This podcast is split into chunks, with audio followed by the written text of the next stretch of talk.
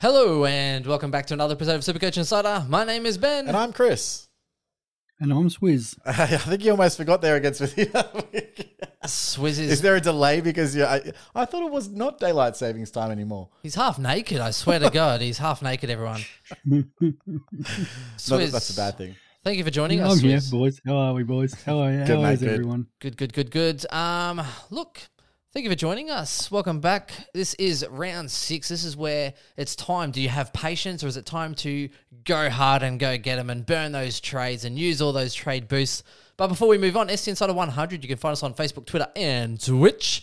Uh, also, all our audio platforms as well. So, SC Insider. So, look us up on Spotify, SoundCloud, Stitcher, you name it. And Chris, Uh, on uh, on the YouTube, search for super, search for us, uh, Super Coach Insider. Um, and uh, yes, we are making two dollars per thousand views. So thank you very much. yes, please do like, subscribe. I think we've had two. We've had two hundred followers since we've hit the one thousand mark. think so people stoked. People have, have have noticed that you know if they jump on the the old YouTube, you know it may only be them watching it there instead of listening to it on their podcast, but that means that they actually will contribute to the podcast, and you can do the same. You can do the same, And- we want you. We want you. um, acknowledge us. uh, scoops. Oh, yeah, that was a good one. That was a good one. fucking scoops. Uh, today, obviously, also brought to you by Splash Vodka. So, splashvodka.com.au. I'm going to crack open one of these. I ha- I uh, opened one of these earlier on the other potty, and it, it is very nice. Thank you very much. Splash Vodka. What are you on and- today, Swizzy?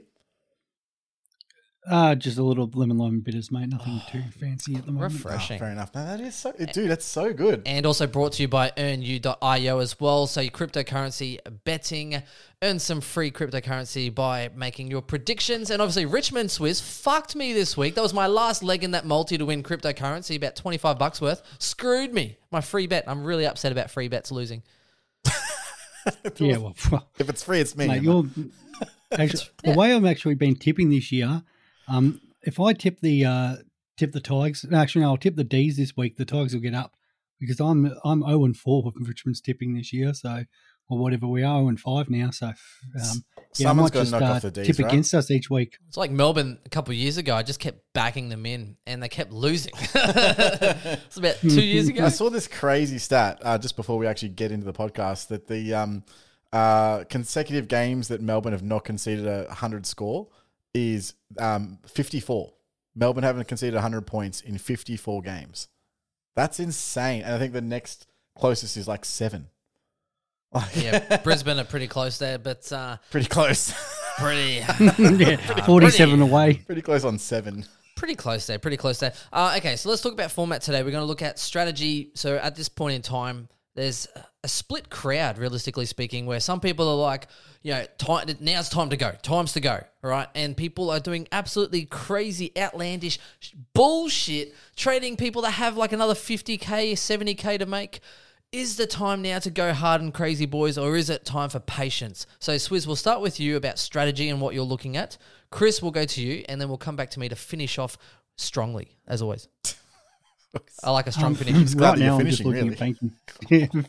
Yeah, that's good. Um, now, right now, I'm just trying to bank some cash um, for next week. Um, I'd like to go earlier on um, Oliver and Track, but their break even, especially Oliver's, so high.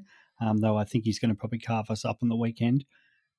Though, so that's what I'm trying to do is build enough cash so I can bring those two in with no dramas. Um, you know, obviously, Bruce is uh, definitely ready to come into my my lineup, uh, and then it just depends on Rowell or Horne-Francis which one of them goes down to a rookie to even bank some more cash. So yeah, for me, I'm I'm likely to take a little hit this week. Um, there's an option to use a trade boost and maybe go after a Brayshaw or Walsh and not do that. But I'm a bit more on the um, conservative side and go, no, I want to wait until those the value comes next week um, and get those midfielders. But yeah, I know a lot of people out there are looking at doing the opposite and uh, yeah, try to uh, go and uh, move up your Rowell and Horne-Francis actually to premios this week. But yeah, so I, yep, that's the way I'm playing at the moment, boys. You? Uh, yeah, so I'm pretty much on your. I, I'm, I'm a little bit hamstrung with what I can do because I have Hall as well.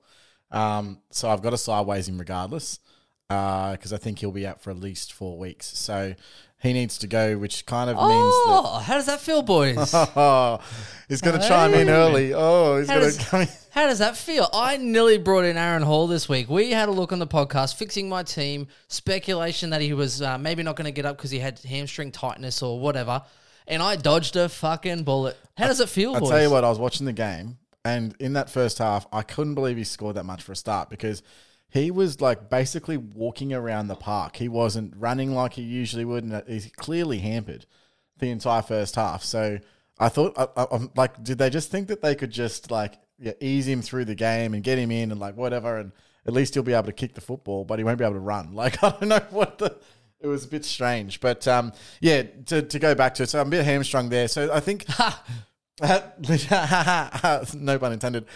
Uh, there are certain teams though that um, that may be able to do upgrades. I mean, I, I know that um, for example, this guy on my right here, he's got cash in the bank and he may be able to do an upgrade. I don't have much cash anymore, mate. Oh, no he cash. Sold it last week. No cash here.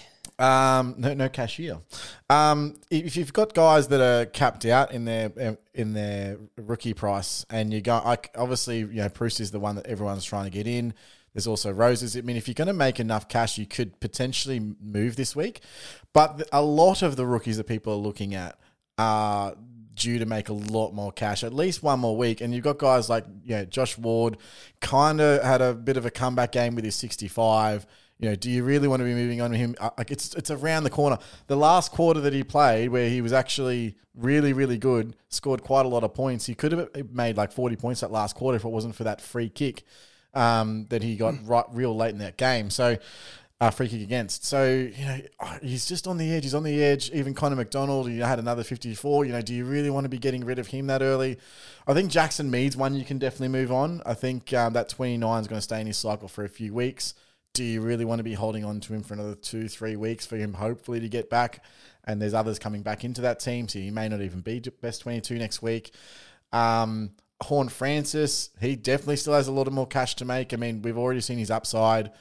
Uh, yes, he may not have scored well last week, but he got a lot of the ball. He just butchered the hell out of it. And a 50 against, I think. Yeah, so I mean that 39 wasn't I mean I think he still had close to 20 disposals, didn't he? Like it wasn't like a really bad game. It was just you just couldn't use it and every time he tried kicking it forward it went to a, a as a clanger kick. So um Berry, you know, is he ready to go? Yeah, so I mean a lot of guys just aren't ready. I understand the want to trade Matt Rowell, but you could probably hold him, but with that 100 break even, he's also probably going to lose cash unless he can bust out another one.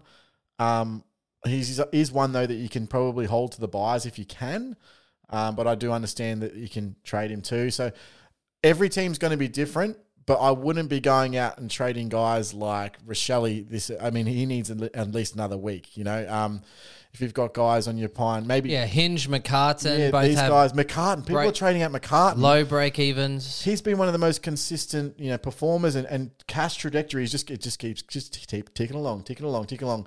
He's going to get an eighty or ninety in a, a couple of weeks, and if you're not going to have him, he's going to miss a lot of cash gen there. So, um, yeah, I think people might be going a little bit early, um, but there are rookies available, and there are rookies available next week. So, have a look at next week and, and have a look at the rookies too, and work out which direction you want to go because uh, from from my perspective, guys, and we'll probably get into this a little bit in, in a bit, but there's really four rookies that you could potentially go on in the next two weeks.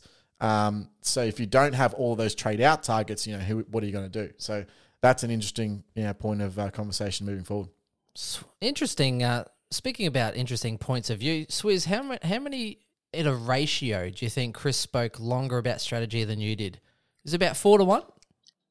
Four to one easy, five to one maybe. I know, right? If only he had his own podcast that he literally just made me sit and fucking listen to, talk No, about but I- strategy. I and, now, and now I've got I to round it admit, up, and I've got to um, fucking. Must admit, Benny boy, I was sitting here nodding to a lot of things he actually said. So, and that. So, Chris, you Thanks, are on the mate. money Yeah. there. I do Thank you. Yeah, see, Yeah. see, an avid listener turned super coach coacher. but see now, what have I got to say? I'm like, okay, yeah, I agree. I agree to with Chris say? now. Uh, okay, so for, for me, for me, strategy comes down to uh, what you're playing for, particularly. So if you're going for points overall, I'm looking at say uh, O'Driscoll. I'm looking at Daicos probably being better on field scorers in defense. So if I have an opportunity to maybe move a hinge or something or other to upgrade a premium on field, then I'm considering it. But definitely, I'm also like Chris looking at Petracca. If I can afford him this week without moving on Rowell or Berry, if I can get rid of those shit rookies, and I've been, Got to get the shit rookies off but, the field. But by shit, I don't mean like that they have more cash to make. I mean, am I willing to risk another a Mead or a Horne-Francis or a Rachele or one of these rookies that can bust out a shitty 39 occasionally and just hurt you a week? If I can get them off field, at least I know with Berry and with Rowell, we're disappointed when they're getting like 70. Do you know what I mean? So I can deal with that problem later. I'm looking at points on field. Can I upgrade these guys to a premium? If I can, I'm doing it. Otherwise, I'm probably going to wait a week and then downgrade. So I'm pretty much I've already got Prusy, so I'm looking at um, Rosas this week as well. Um, try and bank a little bit of that cash. I'm looking for that onslaught next week, but I'm looking at uh, Petracca. I'm looking at Clary. I'm looking at Lloyd. Uh, and I'm looking at some of those DPP. So Pendles and uh, Parker kind of come into the conversation. But You know, guys, the I, Zork, I think The all your strategies would have been solved had you traded Grundy last week like I did. Oh. hey, you have Aaron Hall, so uh, fuck you. And Oh god, I had to get one little plug You of both- my, you my both hero traded call in. over here. Yeah, yeah, yeah, yeah. Hey, Swizz, how good was it watching the the flames of Aaron Hall? oh, that was a fucking train wreck. Okay, So, so- oh, sorry, the uh, I'll give, you a, flames of li- I'll give you a little story here. Uh, so I'm watching the game. I, I might have even been watching in the other room, and I came. My wife was like, "Oh, she was watching something else," and she's like, "Oh, I'm done with it. I'll put the footy on." So I go and sit next to her, and it was just about to come up to half time, and she's like, "Oh, I think that's Aaron Hall. He's just done his hammy." And that, Oh, and no. I, I tell you what, just if there lying was there on the anything ground. within five meter radius of me, it got thrown. God, I've never cracked the shit so because hard it finally looked like he was gonna he was do a gonna hammy. turn up too. Hey, shout out to George He as was going to go 140. Yeah. George, George was on Supercoach, fire. George Supercoach tweeted as well because he said, "He said, man, I heard you crack a beer open from Adelaide when Aaron Hall Just- did a hammy." You could definitely just imagine Oh, you just in had a to- grandpa chair. I had to retweet it, man. It's I a was like, rocking chair as well, is- and he just leans back and he cracks his beer. There has never been a tweet that's more accurate than me celebrating an Aaron Hall fucking injury. Um, and even more so that I nearly brought him in. And I think I told you we had this, I had this um, deja vu where I brought in Aaron Hall and he got injured. And then all that talk last week, I was like, I can't bring him in. That was the only reason I didn't bring him in. And I got extremely lucky, boys. So All right, well let's let's move on to cash cows, I guess. Yes. From here, um, to Bruce or not to Bruce, boys. Now, on field, R2 or R3 is probably the biggest separation. Swizz, we'll start with you first. Now, Bruce, would you pick him up? He's 204,000, has a break even of negative 93. Would you pick him up at R2 and would you pick him up at R3? Um, so I went early on Hayes last week, and we were Sam we Hayes. Bring up a fucking yes. So I was debating between him and O'Driscoll. oh no, you didn't. I You didn't get O'Driscoll. Oh, I did because I missed- just did not missed him. like O'Driscoll's job security. Hated his job security, It's tough. and then I had to sit there all on Sunday and watch him friggin' dominate. But his nickname's like- Drizzy, Drizzy Rascal. Oh, ridiculous. Like he was, he was seriously nixed out, and then he Yeah. absolutely carved. He tore us Essendon a new one. Some people think you're bonkers. could not get any worse. And the re- and the reason I did it, I did there? and and I went so I went early, early on Hayes is a because I wanted that extra cash because I sort of was already planning out what I wanted to do with my upgrades and downgrades the next two weeks, um, and I always already knew what I wanted to do with my ruck line, and that was Okay. Tim English into the forward line, Ru- Bruce at R two, and my backup being Sam Hayes. And I want to double upgrade in the next couple of weeks and not have to worry about, or what happens if another rookie comes up and I have to um, downgrade. I mean, use a trade boost to get that extra rookie and then miss have to then choose between one or two. So I'm like, no, I'll go get Hayes, and that. So that's another story missing out on a Driscoll. But yeah, so with Hayes in there at R three, I'll be bringing Bruce in at R two, and Hayes becomes my um my cover for that. So I know a lot of people aren't going to have Sam Hayes there, but they'll still have Dixon or the other um, the St Kilda Hayes, Yep. who look really good on the weekend. So if you Could have been a 130, 140, by the way. Anyone who watched that, it could have been. honestly, I had So him he off. dropped about four marks that were like absolute sitters, but then still recovered to get the contested possession and handball out. and I, pl- I played. So I, oh, sorry. I said it. Um, sorry, mate. No, I said it last week. Where if you've got Tim Tim English in particular, um, yeah, that's just a no brainer. Bringing in Bruce because you've got that cover. Or the following week, if you're going to downgrade and bring in Sam Hayes, well, he's enough cover anyway. He showed enough. He looked really good, actually. Um, he's been in their system for four or five years now. He was the number one ruck. he got drafted. Um, yeah, and he's physically matured. So I've got a lot of confidence in him rucking, and there's nobody taking his uh, spot. It's not like they're going to throw Finlayson in there because he looked absolutely terrible, um, just playing in his half forward role, let alone have to, you know, take the whole ruck role. So yeah, I'm pretty confident with Bruce and Hayes to take me up to the buys at the moment. Yeah, it's interesting now. Um, O'Driscoll, if you didn't get him, I think it's unfortunate. He's too expensive now, even though he's he's second on the list, now. but he's 238k. He's now 110,000 more than he was.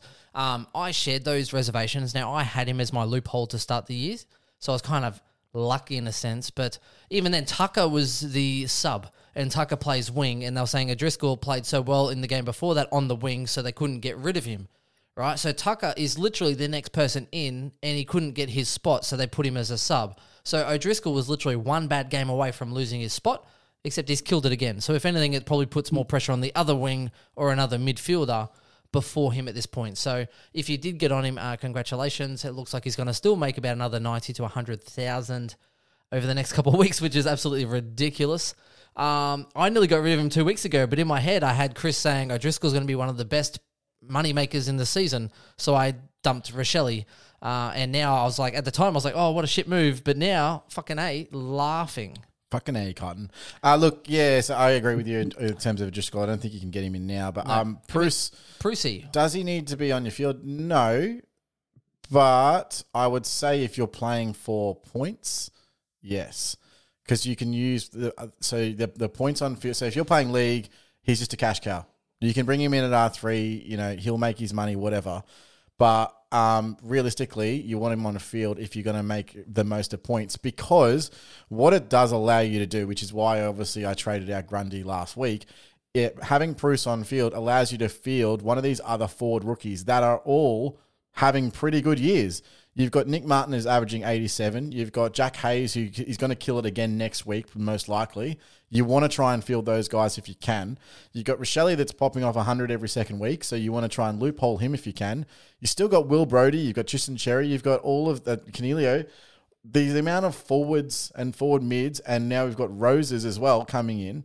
You've got so much guys, so many guys that are averaging over 70 yep. to 80 in the forward line, and you want to try and get them on field if you can. And rucks as well. I mean, you've got Hayes coming through, Bruce is on the bubble. Um, even then, was it um, Max Lynch? Now yep. uh, looks like um, bloody the other guy's done his uh, shoulder, so he's another option. But he had a score of eleven and then got knocked out. Yeah, so you've round. actually got a couple of weeks with um, with someone like a Max Lynch because even on week three, because of that eleven in his cycle, he's not really going to go up much much cash at all. I think his break even at the moment is like seventy. Yep. So he'd need to have two really big games for him to even make cash. Worth noting his low score, he was also a partnership in that ruck and he got KO'd. So that kind of really killed his scoring. And that's kind of why. So that's why last week some people thinking you guys are absolutely outlandish and crazy. And they may be correct, but when you're talking, it kind of stacked up. There's lots of ruck scoring options that you can put on field for a rookie, and some of those midfield rookies started to shit the bed. Yep. So it really stacked up. And I didn't go that option because at the time I thought Grundy was still a good pick. um, and now, even then at the start of the year, I was like, haha, Gawn's being shit. Grundy's actually looking all right, ladies and gentlemen. And now, before I noticed it, I looked down and going, fuck, I've got an issue. Timing is everything too. What's also happened is obviously these changes to the DPPs, but specifically with the rookies. So you got Nick Martin, obviously, that's jumped into that DPP. You got Connor MacDonald now. So now I don't have to you know worry about having the uh, M8. I can swing Nick Martin on from on my field. Perfect. Play you know someone like a Jack Hayes at F6 instead.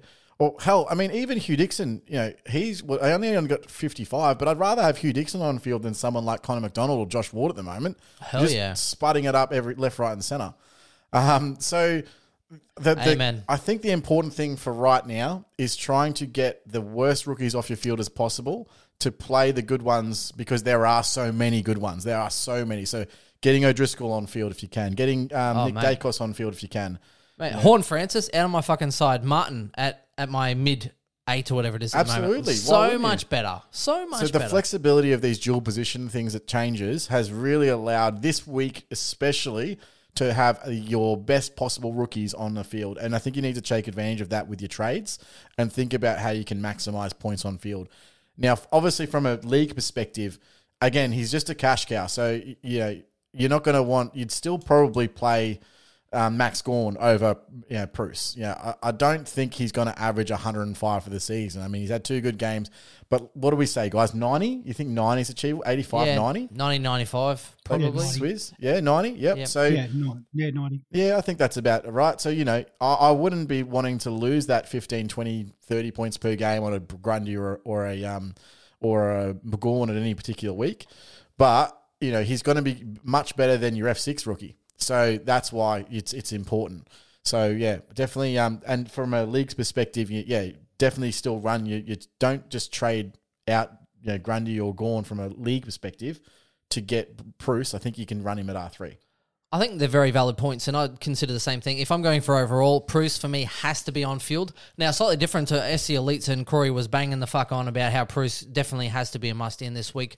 If you're playing league, he can be an R3 because you don't need those wins per se. You're just se. there for cash. yeah, you're there for cash, and he is definitely a really big money maker. Um, He'll make he'll make he'll make two hundred k. if I'm if I personally if I was going for overall and I already had a sort of set and forget situation and I was bound to that as in I didn't want to trade those out, then I wouldn't be bringing in Bruce. I would literally go Hayes as my R three in a couple of weeks time because of the extra. Not only that, it's also the extra money difference. You're talking about eighty thousand dollars difference, which can then get you a premium on field in your midfield or in your defensive line, and that's eighty thousand dollars you can actually put to use instead of having it sit there and do nothing. I mean, I, I, I like both, and I mean, I, I mean, I think the best thing for me to happen at the moment was Hayes getting a seventy five because I hope people really overlook him. Um, he only had I think five or six disposals for the game. The rest of his points were all from hitouts to advantage. Like the the kid is seriously good. He's seriously seriously good, and he will pop off for 110 or 120 sometime in the next few weeks. And if you don't have him, you're going to be regretting it. So even though he's obviously going to be at R three for most people, um, that and that's why I was like, okay, well, I want Bruce R two. That way I can get Hayes at R three. Um, How much did you shit the bed when you found out Lycett was named? no, I, honestly, I looked at it. I'm like, and then I saw Hayes in the um, extended bench, and I went, oh, okay. I, I immediately thought 100 percent laid out. That's what I thought when I saw that. But then Yeah. when the when the report came out on, I think it was the next day that they made the report that he'd had a fitness test that day. So that's why he was named because he actually had a fitness test the following day, and they made the call. If you didn't pass the fitness test, we're gonna have to have, surgery. We're gonna have to, and you know because they're going to be playing finals this year. the coach is still adamant too. Oh, wheel. Sorry, but Oh. mate, what has happened to Port this year, hey? They just, I mean, look, obviously injuries to their best players don't help. Um, Are but, they their best players though? I mean, Robbie Gray and Charlie Dixon, I'd say that they're pretty damn important in players to their structure. Ollie Wines. yeah, Ollie, Yeah. Ollie Brownlow should be back this week, I think. But um, Playing Butters out of position. There's rumours about he might not be actually. what was that? There's actually a rumor about he could miss one more. He Which could- surely that, he- that they they need him in because they're playing West Coast. Like they can't drop this game. Yeah, well, I mean, the condition he has is not really. It's it's just something that needs to be monitored. It's not necessarily something that's going to imp- impact him long term. It can be solved with um, well, it can be managed with medication. So, um, yeah, there's every chance that he could come in. Uh, I wouldn't I wouldn't count against it for sure. No, I I believe it's just adjusting to you know the, obviously the high intensity of footy while taking the medication. They said Yeah. he couldn't. He might just need another week. Yeah, my, my partner has a similar um, uh, similar issue with her heart as well, and she's she takes medication for it, and it does definitely knock her around, like when she's overexerting and stuff like that. So, um, yeah, definitely something to uh, to keep an eye on. But Good thing you don't. obviously, Over, she's not an elite AFL player. good so- thing you don't overexert her. oh, hey, I love when he jokes. I mean, you know, I, I'm more of a one and done sort of guy. You know, like you know, knock her up and then Well, just leave. one and done. Just just not with marriage, eh, Chris? no, that's Oh. that's always it's always multiple and done. uh, look, don't go I'm breaking more, a I hu- take the shotgun approach to marriage. Uh, anyway, um, Rosas um, Swizzy now 130,000. I know it's, it's about 7,000 more than I'd like to pay for a rookie, but uh, based on his a couple of performances already, break even of negative 71. Uh, what's he averaging? 73 and a half. So is it just literally from a point of view that there's a rookie there and we want to make some cash and he literally just happens to be probably the only rookie to go for?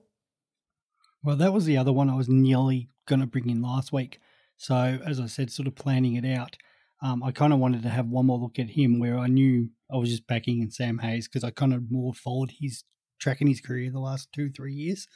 But the thing with uh, Ro- Ro- Rosas coming in, he's um his defensive pressure in the forward line is just so much better than what the other Gold Coast Smalls have been um, delivering, especially like Rankin. Yeah. um, Rankin's so been a fucking makes us- letdown. and he, he Yeah, clears the ball quite well too. more- So like Yes, when he, he does, does, have his so- they and look they tap to him too, and you know it doesn't hurt that um, Witts is the number one hit out to advantage ruckman in the comp right now, but Where's Grundy? honestly, but like he does receive the ball quite well, and I, I'm just surprised when you've got Touk and uh, Anderson and you've got uh, Rowell in there, and they're like, oh yeah, I'll just tap it to Rosas. I'm like, uh, uh what? yeah. yeah. So, uh, like, I liked his. He looked really good around the ball. He was willing to actually do the, um like defensive stuff, which I know Stewie Dew will really like. Uh, where yeah, some of those other ones when when he was up around that forward line and you know he missed a couple opportunities. There was one goal he should have definitely kicked, but the week before you know he was nailing them and kicked the three straight. So you know he puts puts it on the scoreboard, runs both ways. Um, and yeah, somebody I was really watching closely, and and I think he, you know, he could be good between that six and that sixty to eighty each week. So uh, yeah, I'm, I'll be bringing him in. Yeah, absolutely. Now there is some other guys on the bubble as well. Um, probably don't need to go through them too much. I don't think I would be. Um, look, I think I I think out, outside of those two, is there anyone else that you're seriously looking at, guys, or is it more just okay? Well, you, if you're going to take anyone, you've got to try and go for those guys. I think it's literally those two players, or go a week early if you like a Hayes because his job security is so good.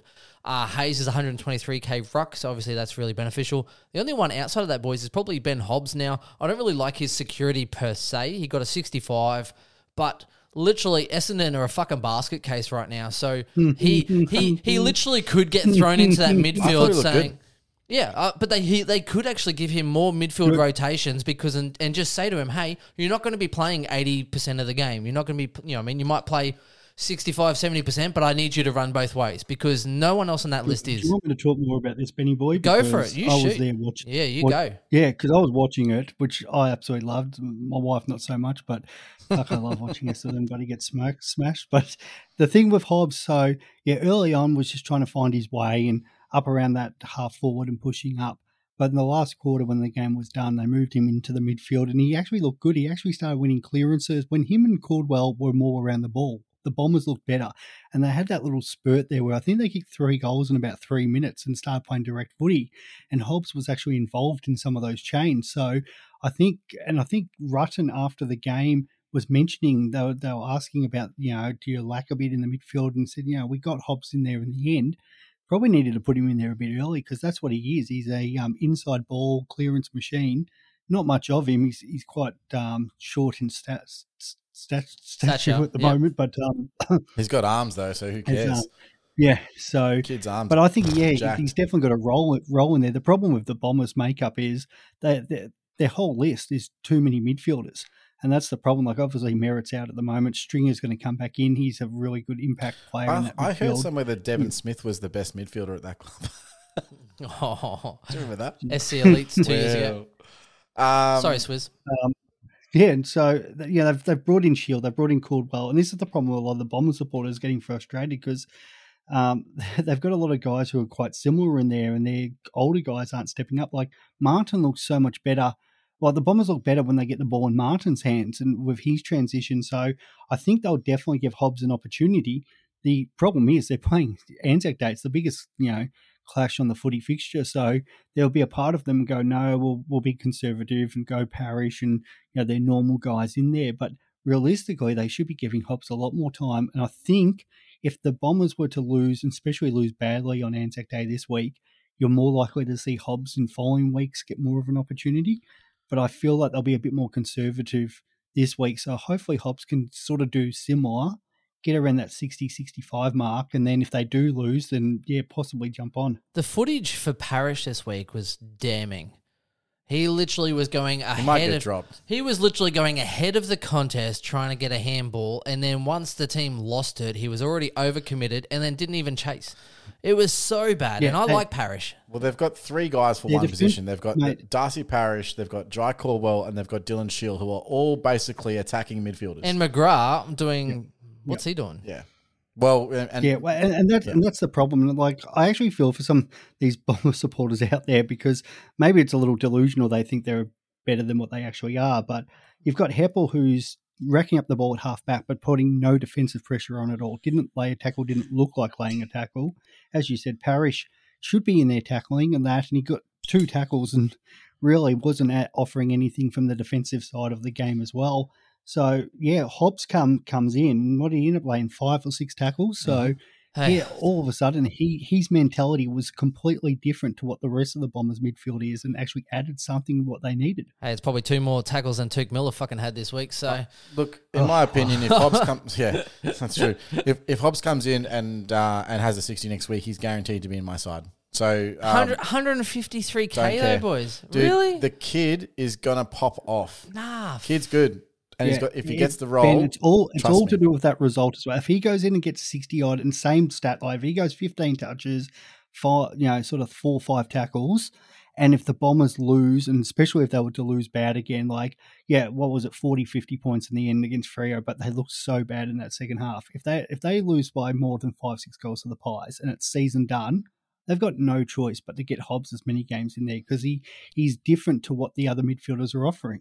Okay, if the season's done, I guess that makes sense to blood some youth. But 153k but boys. he's that good. He's that good. I'm Ah. telling you, he's that good. If it, if it, Ben, he was meant to go top five in the draft, and the biggest knock on him was He wanted to go to an Essendon? inside midfielder. yeah. And so, well, but so many so many clubs already have those inside midfielders, and I know Richmond were looking at them him closely, but couldn't they get should've. past Stanley Gibcus. Um, because we needed him, but you couldn't. We couldn't say no to Gibcus, who was kind of top three all year in the draft. But Hobbs was the number one inside man. Um, you know, obviously Horne-Francis will be the better player, but more that half forward goes into the forward and he'll develop as a better player. But if you think Hobbs, it's more that sort of Matt Crouch kind of type, where you know going to rack up the ball, going to lay some tackles, um, but he's just a competitive beast. So Yeah, I agree. think not not the and yeah, sort of he's gonna he's gonna pop off as a to super Rao. coacher too, right? Is that the formal Yeah, term? I think he will. Pop off. Pop off. Um, Um, the, so the other guys on the bubble guys um, that you may be looking at, uh, Kreuger actually does look really, really good. I'll be honest. Shit pick. 198k though, that's the problem, and he's got, but he does have a break even of negative 11. He was outstanding last week, so you must have hated him for that. Shit pick. And he's going to continue to be really good. As in the forward line at the Pies, he's been playing really good. oh, hello. Yeah, shit pick. Nah, I don't actually. It's not. It's not a shit. It's not. I Actually, I'll get on that. It's not a shit pick because I think he's looked really good. He's looked fantastic. The problem is Collingwood picking. What did they pick on the weekend? Grundy, Oh Cox, my gosh. Cameron, and Kreuger in the dumbest same frigging idea. team. Cox Cox looked lost out there. Um, look, Stupidest thing ever. I love I love Mason Cox, but you can't play him, Cameron, Kreuger in the same forward line and think that that's going to be a good situation. Like, I don't know, boys. I feel really let down because I, I heard Kreuger was playing and he's actually a lot more attractive than Freddy Krueger. So I don't know what to make of it, to be honest. a good one. Um, so No, Windhager's Chris, also I'm got with- a I'm- yeah, uh, yeah. No, yeah, you're I'm on it. with you. I'll, I'll, yeah, no, I'll back, I'll back you with that because he's looked good around the ground. And like, you'd think McRae would stick with him. Mhm. Well, obviously, Cameron went down injured, so that's he that's an out. Um, but if you're going between Cox and Kreuger, I'm going Kreuger every day of the week. The problem is, if he was 123, you take him. But at Oh yeah, ab- yeah. absolutely. I think he, I think at one, two, and three, he's almost a lock because I think what does happen Hmm. this week is, um, so obviously uh, Mihocek will come back in and then Cox will go straight back out.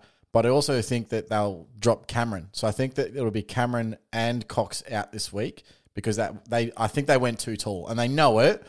But they have McCreery and Ginnivan also coming back in, and whether, so whether both of those guys come back this week is a question mark at this stage. But I think both of those guys come in, um, and they go with that small pressure forward line that's made them so much, given them so much so far this season. So, um, yeah, so Kreuger then will be the ruck that also t- takes the hitouts uh, and then goes forward and kicks goals. So, um, he could be some. Look, someone's going to jump on him and he's going to go all right this year. I think I'm not sure what he's going to average, but.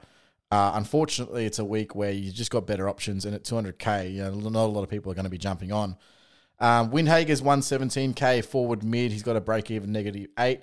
He didn't look too bad. But I just don't like his job security. So did, did you like the did you watch the Saints game there, um, Swizz? I watched a little bit. I was at the um, in-laws for a barbecue, so I was watching the game on my phone. Um, hoping my in-laws aren't listening to this. Classic. Um, but yes, I I did. Um, yeah, like did a couple good things and that, but I just don't. I don't like the job security Nah, for hate it. starters because you know Jones, Hunter Clark's not too far away, so I think they just get pushed out. But like him and Wanga, Wanga, Wanganeen-Milera, both have shown some good signs that they're going to be decent footballers. Yeah. Um, but yeah, I wouldn't just be can't get touching on. them. Yeah. Same with uh, Tom Wilson. Um, he's also got a B of seven at one nine nine k. I think he probably gets dropped this week as well. Um, he's one on the uh, on the cusp of getting dropped with the ins that are available for the Pies, and Flynn Perez. Perez. uh, So decent one. I think with uh, Hall being down, I think Flynn Perez already showed a little bit. Um, didn't set the water like break even at twelve, all right, but had a forty-one this week. Um, it was a little bit shit the week before, so I think thirty-two, but I, look, showed a little bit. So I think with Ziebell going forward, he Yeah. kind of came in and and showed a little bit. Right now with Hall going out, it is an option. I don't like his price, but he is definitely someone that could be an option. One thing that I'll say, and, and Swizz, you obviously watched the uh, the North game as well, so I'll, I'll cut to you on this. But I- I've noticed the last three weeks, right, and I'm not sure what's changed. Maybe Noble just learned how to coach a little bit better. Um, but they, the first few weeks, North were the North of last year. They were chipping the ball around the back line, going switch, switch, switch, switch, switch, back to back to Ziebell, back to Hall, back to Ziebell, over to McDonald, back to Hall, and outlet, right? And they lost by less. And yeah, and the last couple of weeks they've been going more direct. They've been having less of those um, kicks just to uncontested marks in the back line. Um, and I noticed that that first of all I noticed that because Hall wasn't scoring as good, but second I noticed that like Perez. He, I, I thought he was in the right, in good spots last week, but they just weren't getting the ball to him. So whether that's because that was Ziebell moving forward and he was demanding the ball so much in that back line that now they're not playing that game style, or whether that's because they're actually instructed to move the ball quicker out of defense. Either way, North's defenders aren't scoring as well as they were three weeks ago. And I think that's one thing to Uh, take, yeah. take into consideration with someone like McDonald if you're getting on him this week. Um, so Yeah, and it showed, mate. It showed the uh, the last two because after they got trounced by Brisbane, they've um they've they're sort of uh, what do you call it momentum in footy where you, you just Yep. pile on some different like goals in a row and that, and they had that a couple times against the Swans, and then against the Dogs, I think they kicked five in a row, um, and that was just playing direct footy. The problem is with young teams like that, you're going to get scored against, so you've got to be willing to take the big loss. And I know the commentators would, you know, because they've got to sit there, it's, it's a job for them. So they're hating Mhm. it because they don't want to see blowouts and people turning off. But when it was working for North, um, you know, yeah, it's, it looks really good and they've got some attacking play. The bad thing from a fantasy point of view is, yeah, those defenders aren't scoring because it Yep. not slow and chip footy. It's actually a bit more exciting to watch. Um, and then and the unfortunate thing, when you lose like that, and you're not getting the ball because you're not holding on to it, um, you're not getting the super coach points. Like the Bulldogs nearly got that magical 2000 team point, um, you know, on the on the weekend because there the dogs are just holding onto the ball, pitting up their targets, playing that way. When North get it, it was kind of you know run and gun, get it down to their forwards, try to get on a one on one situation, and they've got some good forwards down there, but yeah, yeah, unfortunately, that's not a- good because I heard some good raps from a, a North mate about Perez. Like they they really like him back in that side. They once he was available, they put him straight back in there. And if they were sort of playing that slow game, yeah, I'd be saying, well, actually, maybe have another look at him. And but unfortunately, and the other thing we haven't thought about is Geelong have just lost to their number one rival in Hawthorn. Um, North of playing Geelong this week. I've got shades Good of uh, 2007 when Richmond got slaughtered by 157 points to the Cats on the rebound. I feel like uh, I'm going to be there in Tassie watching North Melbourne in an absolute bloodbath this Who- week. So Where was it? It was down at Kardinia Park where Geelong put that what two hundred and thirty something on um, on Melbourne or something, didn't they? That was uh, yeah, so that was that a bit dark afterwards. day. Where I was the one I'm talking about. Um, Geelong lost to North Melbourne, went two and three the year they 2007 before they their first flag, and then they played us at Marvel the week after. And yeah, they put a hundred. I think it might have been Tommy Hawkins' first game. They put 157 points on us. Um, Wow. it was just yeah they've got the ability i don't think they're going to do as much this week, but I think it's going to be an absolute smacking. So it could be the same again when North Melbourne only score sort of 13, 1400 super coach points. And that's Yeah. That's the big issue thing. though, is that them not having a big slice of the pie really kills the cash development. So when you look at a Horne-Francis, do you know I mean if they're getting flogged, it's harder for him to score well. And I think even when they played Brisbane, it was you know like when you looked at the scores, Because not, not many North players actually did well. because what we know is it's uh, he's an impact player. Yeah. If he's making an impact in the fourth quarter, yet they've already been Huge ten goals down. Oh, Who gives a shit about that, that goal that he kicks and like in the halfway through the fourth when they're down Well, ten goals? That's you know? where Rachele did well, kicking a couple goals, put them ahead. All of a sudden, he went from like 20 points up towards 50, um, started to try and impact. Hmm. Um, it's huge. e- exactly. Now, the exactly. last And, two- and you look, Sorry, you you, go. you compare so you compare Rowell and Horne-Francis's stat line from the last three weeks, and they mirror each other. Um, and that's yeah, Horne-Francis, as you said, compared to say a Rachele, just not going to pick up those points, and it'll be the same this week. Like I can see Geelong putting ten to fifteen goals on North Melbourne, and you know I really hope it's a bit closer. As I said, I'm going down for that match, so. Um, but I feel like it's going to be the complete opposite. Geelong are going to have to come out and win. They'll be hurting from the Easter Monday match. And then Horne-Francis, he's going to do some nice things. He's going to get his 18 touches. He'll get his three or four tackles, probably kick a goal. But it makes no difference when your your team scores 1400. And the one player that can score from North is Xerri because it's a different situation. It's the Rucks Yep. who, you know, we say every week if they walk on the field, they get 80 points. So, yeah, the rest of the North players, they'll get the game style they're Unless you you're know, Grundy. implementing, they're not going to score. yeah, except for Grundy. Fucking So Grundy. the last thing I'll touch on with the Rooks. So we've got two to look out for for next week again. Um, so Lohmann, who's oh, your boy, and I'll get him to get uh, you to go on. Uh, he started for Lions last week, break even of four. He scored forty four points. The one to watch though is is Finn Callaghan, who actually looked really good with what he did, but unfortunately only scored a forty eight. And he's 198k with a break even now uh, currently of 31. So he would have to come out and really smash it. But and there's two problems with that. First of all, he plays for GWS. Second of all, obviously he's 198k. So uh, job security very questionable. We've got what Toby Green comes back this week. Is that straight out for Finn Callaghan? Does he get the one and done, or do we trust Leon Cameron there? I mean, obviously hugely touted. He looked really good. He made good decisions with the ball in hand. Didn't look out of place at all. Just didn't get enough of it. Doesn't have the role really right now at that price to warrant a selection. But what did you guys see on the weekend? Yeah, Timmy Taranto version 2.0 of Mhm. Callaghan. It's But he can kick. know, get up forward, big guy. He'll take a mark, kick, but he'll rack up the ball when he finally gets the opportunity in the midfield. Problem is, GWS have that many midfielders. So you're right in everything you say there, Chris. You know, Toby Green's going to come in. He he could be sub. He might still get another game, but yeah, I just uh, hate his job security, and he'd have to be 102k for me to even want to go near him, just because of that reason. Yeah, I agree. Keeper league and only a keeper league, boys. Um, hmm Chris, Cool. what's the other one? Is that it? That's it. Oh, the only other one was Max Lynch, which obviously Oh. I, I, I went through a little bit. Oh, Kai, Kai Lohmann. I mean, he looked all right. I, I didn't think he looked terrible. I thought he looked good. Uh, good pressure. Um, didn't quite get the the goals, and a couple times he got into real good spots and didn't get used. So as in he was kind of pushing to the fat side of the field to become an option, and then they kind of kicked it to the square. Um, really good pressure. I think maybe even gave away a free for an unrealistic specky. But he looks pretty good. But again, it's a small forward kind of role. So he was um, keeping Cockatoo out because I don't think they were happy with enough of the pressure that Cockatoo was bringing. So realistically, his job security is quite questionable. Even to this point, they're um, looking at bringing in um, Coleman. Was it Keidean Coleman? Keidean Coleman, yeah. But they're like, how does he fit into the side? So he he was best twenty two, and he is best twenty two. But who makes room? So it's a really jam packed side at the moment, and because they are Still haven't seen Eli Smith, or he, I think he's out with partying with Will Gould on the on the weekend at this point. oh, those two would have a fucking great night out. Yeah, they would. oh, they are like the Invincibles. They're like, hey, no one knows who we are, but they know who we are. like we exist, but we don't exist. What a fucking great party. I Yeah, I am the shadows. I think Brisbane only have one. Brisbane only has one injury at the moment. Yeah, not many. It's just crazy. Is it um was it Hipwood?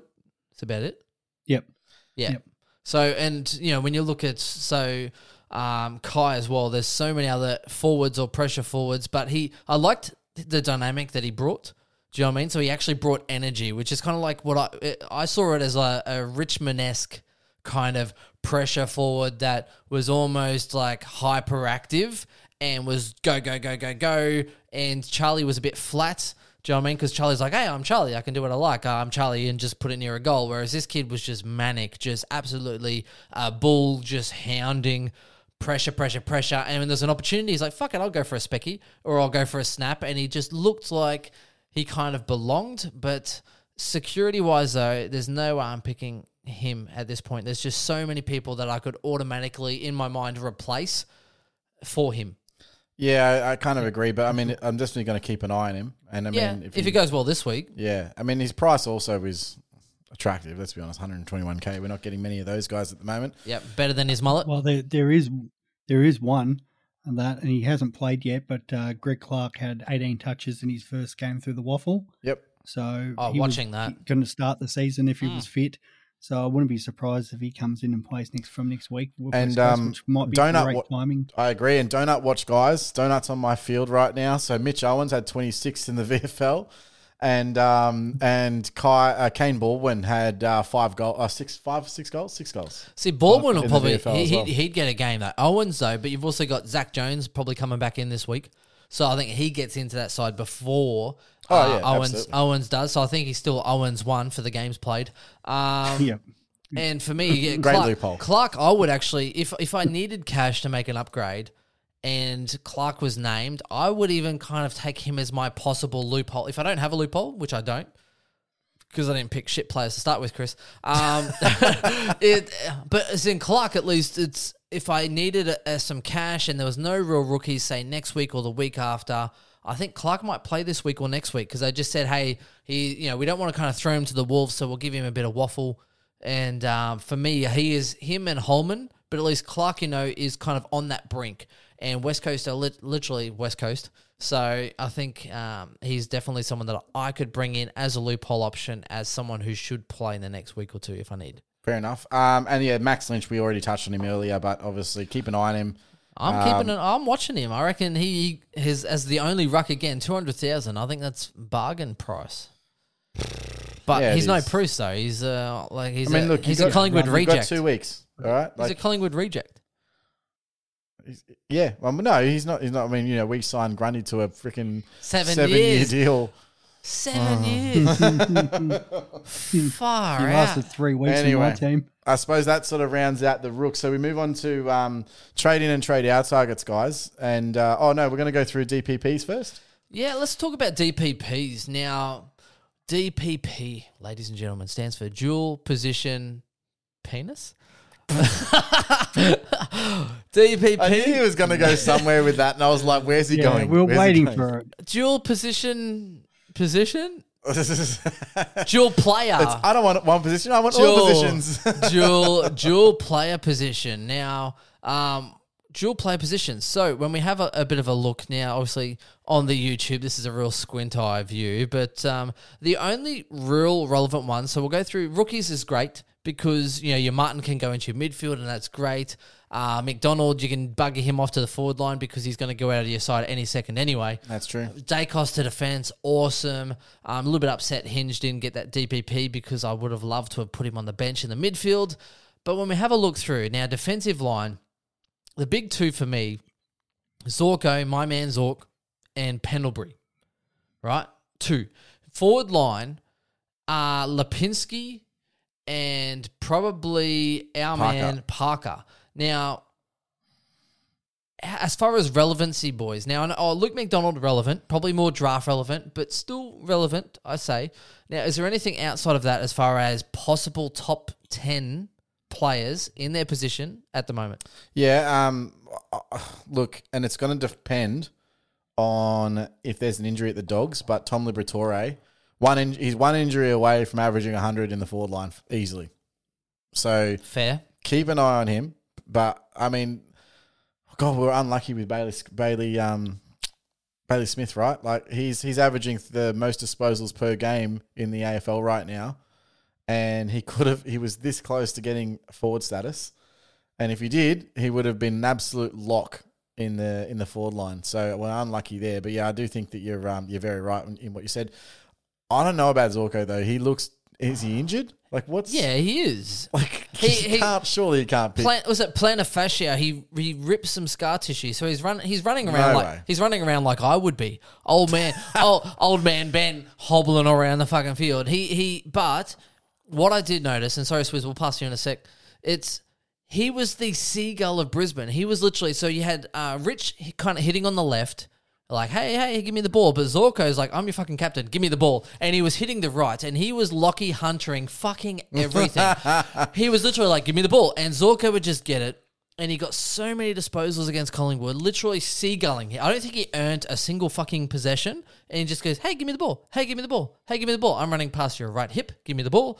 And that's literally it. So, Swizz, I'll pass you there. And the other one I want to follow up with, Swizz, is Lachie Hunter now taking indefinite leave. Fuck everyone, commentators and, and reporters giving him a hard time earlier in the year. But who takes that wing role now? They're the two things I want to know, Swizz. Yeah. What do you reckon? Yeah, well, the the worry always for that is is it McRae that pushes out more, and is it uh, then Libba spends more time in the midfield? That's the perfect scenario for us, or is it because they've got that many half backs and with Bailey Williams and Crozier, um, Ed Caleb Richards. Daniel does Ed Richards come back up and play more of that wing role? So. For me, I wouldn't mind that Ed Richards one because I've got him in a few draft leagues.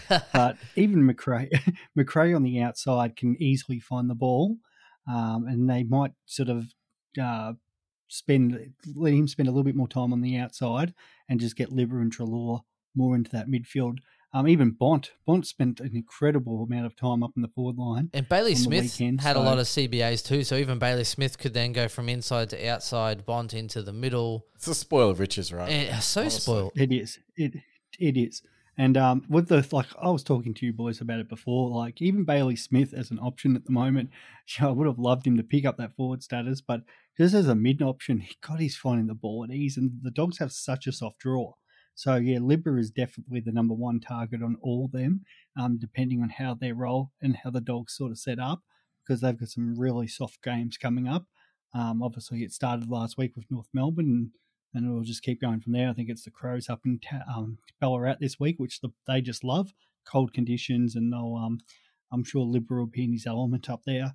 Um, yeah, but I think outside of that, there's not too many others. There, there's just probably a couple more. Um, we've sort of helped with McDonald and Mead.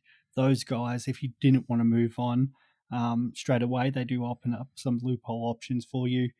Uh, but as in premiums, yeah, it's just Pendles and Zorko, and then Lipinski. The Pies don't have a bad draw coming up, so it is one to monitor. But um, I still think we're sort of blessed with the forward options we've got at the moment. A lot of people are running um, English, Dunkley, Butters, Heaney as it is, um, and you've still got Taranto and De Goey, those sort of guys, and then Xerri, Cornelio, Brodie.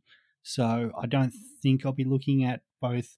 Oh, well, I won't be looking at Lipinski. Parker does interest me, but he did have that game where he scored, what was it, 29 or 39, something? yeah. Well, he had like three shit 39 games. It was like a 50 Yeah, or so- 50 50 and a 30. And then he's had a good first round where he kicked a bag of five. And then this round as well.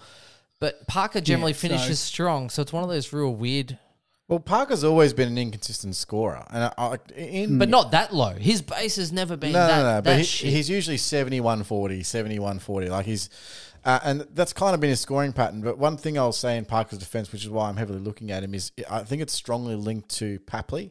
So he's been playing a lot more forward time, which is why he's actually got the forward status, and large parts because Papley's not there and they needed a marking forward. So, um, you know, Isaac Heaney obviously is that more taller forward option. He plays that half forward. He's hitting the logos. Parker plays that deep forward as a as a Papley option, um, and that lead up from the square. So I am looking at that as going, okay, well, what exactly are we going to be? Um, yeah, what's going to happen with when Pappy returns? Um, we've also got Franklin that comes back in two weeks, so we've got two forwards that are guaranteed to be into that forward line the next couple of weeks. And I think Parker becomes almost a he won't he'll never be a hundred percent you know CBA midfielder. He'll never be that because he offers too much forward, just like Isaac Heaney. Like he's never going to be a full time midfielder. Just accept it and move on. But I think his forward his mid time goes up enough where he raises that floor back to that sort of seventy to eighty, and then his ceiling goes through the roof again. And we've seen what Parker is like when he has those huge games. You want to be on him. Um, so yeah, I actually really do like Parker. But I've got two questions for you guys. First, the first question is, how many forwards do you really need this year? And the second Mm. question is, um, of those, how are you getting Parker into your team? Swizz, Swizz, I'm gonna I'm gonna take this one off now, Chris. Fuck, I love you sometimes. Now I'm sitting there going, Parker. I love Parker, and I think he's a fucking genius, and I think he's so underrated, and I love Parker. And I was like, man, I really want to get Parker in, but those scores are horrible. And then you come and bring logic to this argument, and I'm sitting there going, I'm sitting there kind of like when it's this, I'm like, yeah, I love Parker, but I'm kind of shaking my head, going, man, I can't. He's had some bad scores, and then you're sitting there going, oh, Papley, and I'm like, hey, yeah. So I start, not, I'm, I'm nodding along, going, yeah, Papley. Okay, well, Papley, that kind of makes sense to me now. And it's really shitting me because you have br- brought so much logic where I'm like, that makes way too much sense. Yeah, Um, thank you. now, I guess. no, no, I, I think I think you're right. I do like, and the fact he's already dropped like a hundred thousand. I mean, if you're oh, getting 480k for right now, oh, Parker. getting Fucking getting him for that, or even a week from now for 460 or whatever he's, you know, Bryce Mitchell shout out, um, whatever he might get to. I think it's it's it's literally him and Duncan. Now, apart from Duncan being in a shit team playing at defense or whatever he's playing at the moment, um, Parker, if he and it usually finishes strong, if he gets that midfield rotation, I think it's definitely valuable. Now, the issue is again is that forward line. Now, when, when we look at the meanwhile, I wish Lipinski was actually named forward mid when we started this year because that would have solved so many fucking problems.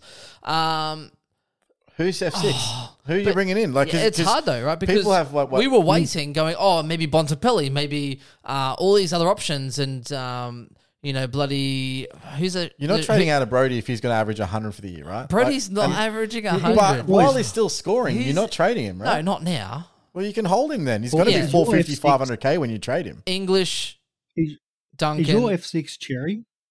Right, right Yeah. now, my no, my F6, mine is. My F6 this week is Mine rota is uh, I- I've got emergency on Rachele looping with Rosas this week, um, but Yeah. only because I've got Nick Martin in midfield and I've got Brodie in midfield. So Um, Yeah, that, that actually, And I've got that'll English end up in the being ruck. me when I bring Rosas in. Duncan, But Duncan, English, Yeah. Cornelio, Duncan, oh, Dunkley, Dunkley, yeah. same shit. Dunkley, Yeah. English, Cornelio. Uh, most people have Brodie. Heaney's probably Xerri. around the mark. Yeah, Well, Heaney will be there, obviously. But I mean, there's there's a splattering of forwards, right? there's a lot. and the, the the guys that you've got that are averaging, say, right now, 90 to 100, aren't that far off. Guys that are averaging like 105 or 108. Like, it's not worth trading into these guys, right? Not Parker yet. Anyway, with No. the up and downs. So, okay, so the, identifying where your weakness is, and a lot of the midfields, we've, we've had a chat about the midfield being the weakest on field rookies. And also the midfield being the time now where they're dropping in price. Right. Touk Miller dropping. Right, Touk Miller's about to go fucking ham with tackles and all sorts of shit because I think he's too proud, right? And against Brisbane, of all people. Um, Clarry, track. You've got Green, who's obviously underpriced for what he looks like he's going to be bringing. Um, Brody Smith. Is it Brody Smith? Bailey Smith. Bailey Smith. All the B Bailey Smiths. Fucking too many B Smiths, boys. But the, the thing is, though, that the forwards are cheap, right? So um, Lipinski's only 424k right now. for a guy and- averaging 99. Yeah, he's the Cheap. fourth or what is he? The fifth averaging forward right now. cheap. Lipinski? So Um, cheap. And then you've got um, Le Parker, obviously, that's only 480. And I mean, I, I think Parker's probably.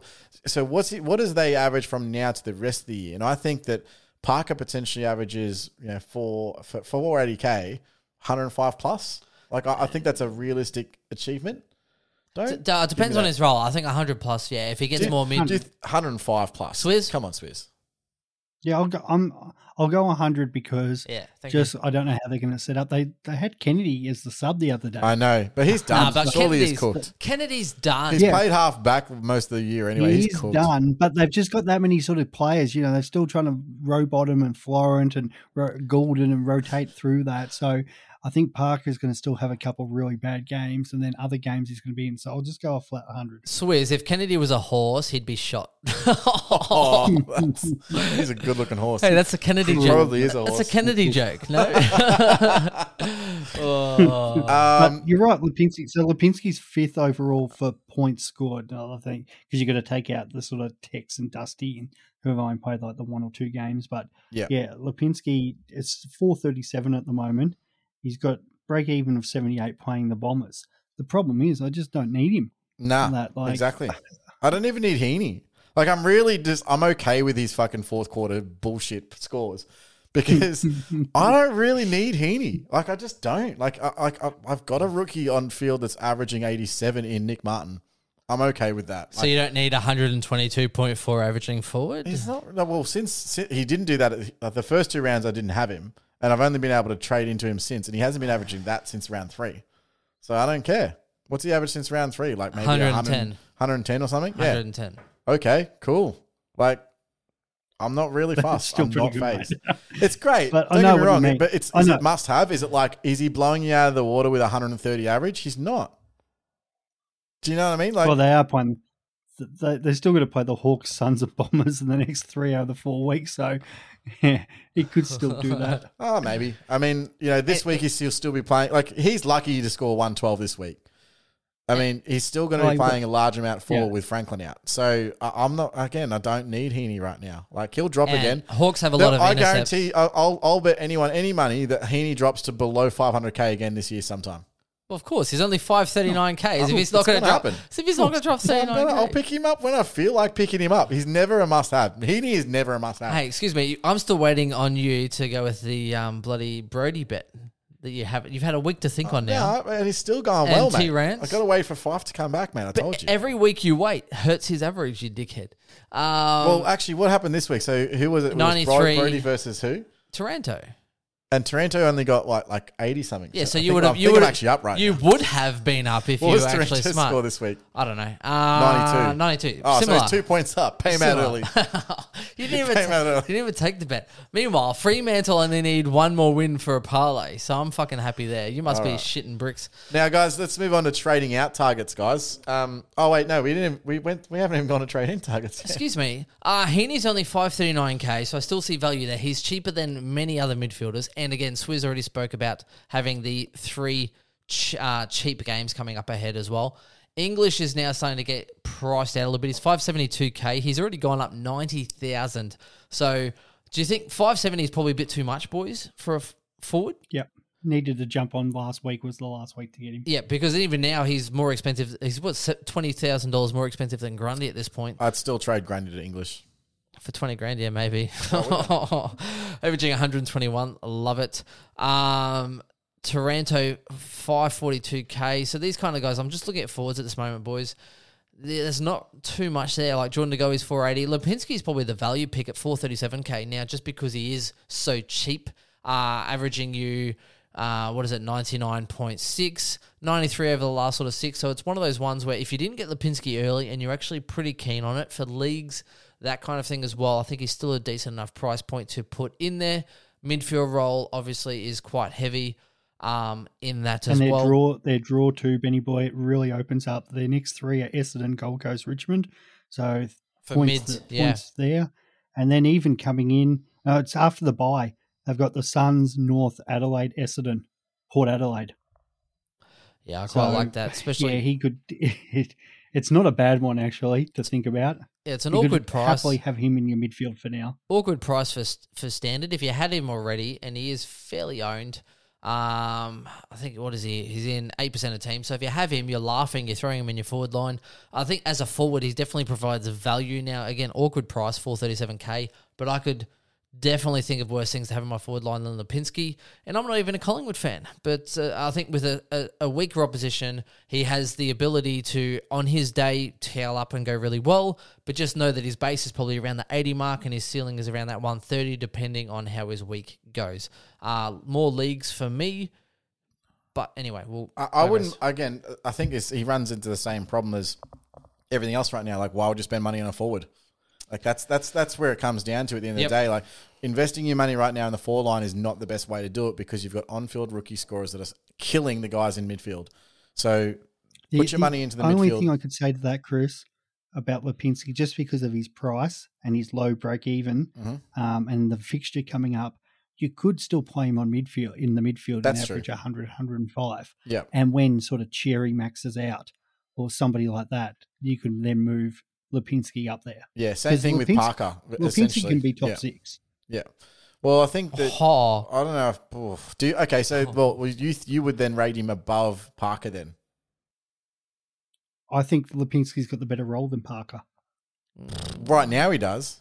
I suppose Yeah. that'd be we're foreshadowing. But right? how many weeks? And and that could still go on for a few weeks. Like Well, there was a report will- today saying that uh, Papley is trained fully uh, for the first time this season, um, and that they'll assess on Friday whether they play him in the AFL or VFL. Interesting. yeah, but do you trust those Sydney forwards, Reid, Buddy, you know, Logan McDonald's still young, that they might not. I don't think like, the big guys really have to impact up Parker like that. can can we at least agree Yeah, that but we I trust think Sydney? It depends on Sydney's setup. That's true. Can we at least trust that we trust Sydney more than GWS? Is that fair? And I Oh, mean, there's also absolutely. the. I mean, you know, Sydney have about 73 talls, so they, they can really do whatever they want. Though, having said But that, they've I think there was a big 73 midfielders as well. Um, Amartey went down with an injury in the VFL, I believe, as well this week. So um, that's another one. I, I think it's a fairly serious injury, so he won't be coming in anytime soon. So that's one to keep an eye on. So that will obviously impact Heeney if they are looking at bringing him in. Um, he's obviously going to, yeah, for any tall injury, Heeney's going to be staying in the forward line essentially. Um, boys, can we talk trade outs now? So we'll just go by position. Now, number one, um, we're pretty much going to go. I think Ridley is now 503k. He's dropped about 35,000, only averaging 88.2. So he's one. Now, the other one is, and it has to be right now, my boy Whitfield? fucking Whitfield. Now, Whitfield is literally a shadow of a fucking man. Uh, had plenty of pill, turned it over, not looking Whitfield like. And then here's how dysfunctional GWS Do you- are. do- should we get a soundbite from last week's pod where I said Leon Cameron said that he's uh, has ankle and knee issues? no, it's not even that. It's not even that. He literally is just butchering the ball. He's so not. his ankle has nothing to do with his kicking ability. No, he's Yeah. shit. Can we get the soundbite from when I went with the footy with Grimo in round two and said Whitfield is his legs are shot? Can we just replay that? Let's do that. Okay, well, Whitfield has only dropped 40,000, so thank you. It's not too bad right now. He's still getting the ball, mate. That's not the problem. He's still getting it. He No, just he- can't do anything with it. He's it. a magnet. and He can't kick the ball which is unlike Whitfield right now. He- Here's the other. Here's the other scenario. because he's injured. He's sh- I think he's- he- I don't think he's that I don't injured. think. Wait, tell him against this because I don't think he actually heard you He's, from Melbourne. he's injured, mate. I was at the game in round two. I watched him hobble around. He can't run. Hobble. He's- they call him Aaron Hall, but he hasn't done a hammy yet. And- He needs But to he's just learn so the long good. tour contest. They they look for him. He they find the ball. He goes and tries to do what he normally does and run and kick the ball, and he but he kicks it five meters to an opposition player. he, he needs to do that, that the, the Jack Crisp and just, just run long kick to a contest, and then it doesn't matter, right? the Jack Crisp, you mean back up 130s to go out 104 average or something? Yeah, let's Um, go. What he needs to do is do the Aaron Hall and and just fall down and be like, "Yeah, I'm done, boys. Like I'm seriously done." I just, dude, we had, I couldn't Hey, have yeah. been more direct with you, fucking Ben. I could not have been more direct. He does the Leon Aaron Hall. Cameron has never ever said that one of his players is suffering from an injury in the middle of a season. He's never done it ever. And he, he Ah. Finally does it. I'm like, it's a big red flag, Ben. It's the biggest red flag that you've ever But is re- it- seen a red flag. His break even was okay. Now his break even is 103. I have to get rid of him. Um, And the Was he credit, like 20 like, at credit half to time last him, week? he was, and the last three Credit weeks to he's him. been He's 20 like- at half time. He played Melbourne and still got it 25 times. That's how good he is. He was Like, third on for DT. He was he was third for DT and like something like twentieth overall. It was fucking horrible. Now here's the other thing: they're getting they're turning on each other. GWS, right? So they are. The I Whitfield, feel like it's making a mark all over again. they're turning on each other. No, no, go, He- go, Ben. I want to hear this conspiracy theory. No, no, no. They're turning on each other. This is this is this is backing up why I'm training Whitfield this week, boys. is great. now, and I'll tell you, I'll tell you you why. I didn't have to. I emailed didn't Leah have Cameron to. last week. Look, it- Leo Cameron says, "Hi, thanks Can for we your get email. Leo I'm Cameron out of on a the job show?" for the next eight months. Please, please respond." I- I've Um, heard somewhere that Leon Cameron does not give a fuck about Supercoach. He does not. Now, no, they're turning on each other, boys. Now, bear with me. Stay with me. Right. Whitfield was literally trying to go for a cheap kick out of all the cheap kicks he got all day. Right. He was literally leading sideways from the middle of the field across to someone like, hey, give me the ball, give me the ball, give me the ball. And then threw his hands up and cracked the shits at a teammate that didn't want to chip it 20 meters infield. Right. They are turning on each other. And they are so lost for an identity right now. Whitfield is literally beyond help. He's copped so much criticism that I'd actually like to keep him. Do you know that they actually did that though? Like I think I saw. I remember when you do that. That five minutes earlier they tried to do the exact same thing, and there was two Melbourne players just came and like sabotaged him right at the top of the fifty meter arc, and he's like, "Well, yeah, okay, well that's of course it's going to happen. I finally get the ball, and there's two guys that just come in and sandwich him." Yep. Oh yeah. So for, for me, I was thinking, I was like, man, what a big dilemma. I've got four people with the round 12 by. Who am I going Oh, hang on, I've got Whitfield. He could just become someone else. So, um, look, it's one of those ones. For me, trade out. I think Whitfield, if you're with me and you've held this long, fucking trade the guy. Fuck every GWS player. And that's why I'm probably not going to get Tom Green because GWS suck the life out of everything that is fun.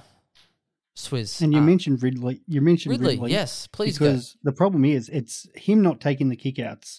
So we were talking about that at the end of last year when Redman and they sort of divide between um, the different players. Even Heppell but had it's some. also Hep, Heppell and McGr- and then McGrath. Those guys are the ones that take the ball from the especially Heppell from the back pocket, half back. Um, and then yeah, they've got other options out there. So they're not even Martin's come up the ground and been the link guy. Um, so Ridley, apart from the intercept marking, has had to play more as a normal defensive player.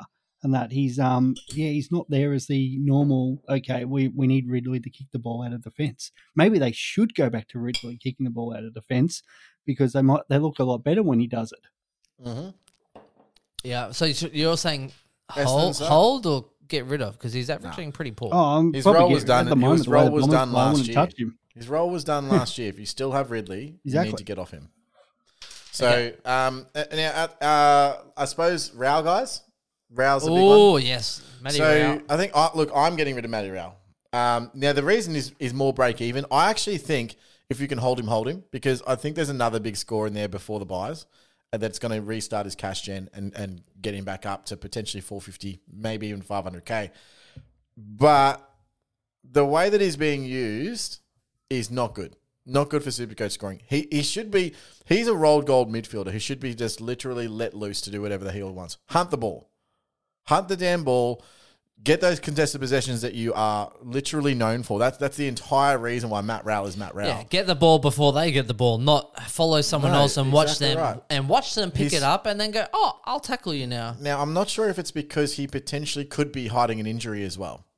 So that could be a thing where he's now playing a more defensive role because he doesn't have the physical capabilities to go and do what he needs to do. He copped those two huge hits in what I think was what, round three and round four. Um, some big, big hits. And so but that potentially could be why he's actually gone back and regressed a little bit.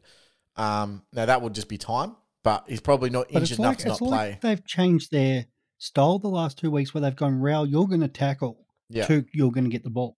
Yeah. Where Touk just normal, he, like he tackles first. He's two way, gets yeah. the ball second. Yeah. And and it's amazing. It's like, okay, Touk, you're going to be one way, and Rowell, you're going to be one way, and together you're going to kind of make a two two way sort of thing, and it's just Yeah. weird. I think I think the adjustment will come though because it hasn't worked out. Oh, it for will them. at some point. I think it hasn't worked out for him. Now, here's The the, benefit. adjustment will come when Stuart Dew gets fired. No, fuck, he, he ain't getting fired. Now, he, here's the thing. So, Brisbane, this will be a big game for them because it's uh, a big rivalry. So, I think all the players will lift, particularly in that midfield. So, I think the Suns' midfield will lift.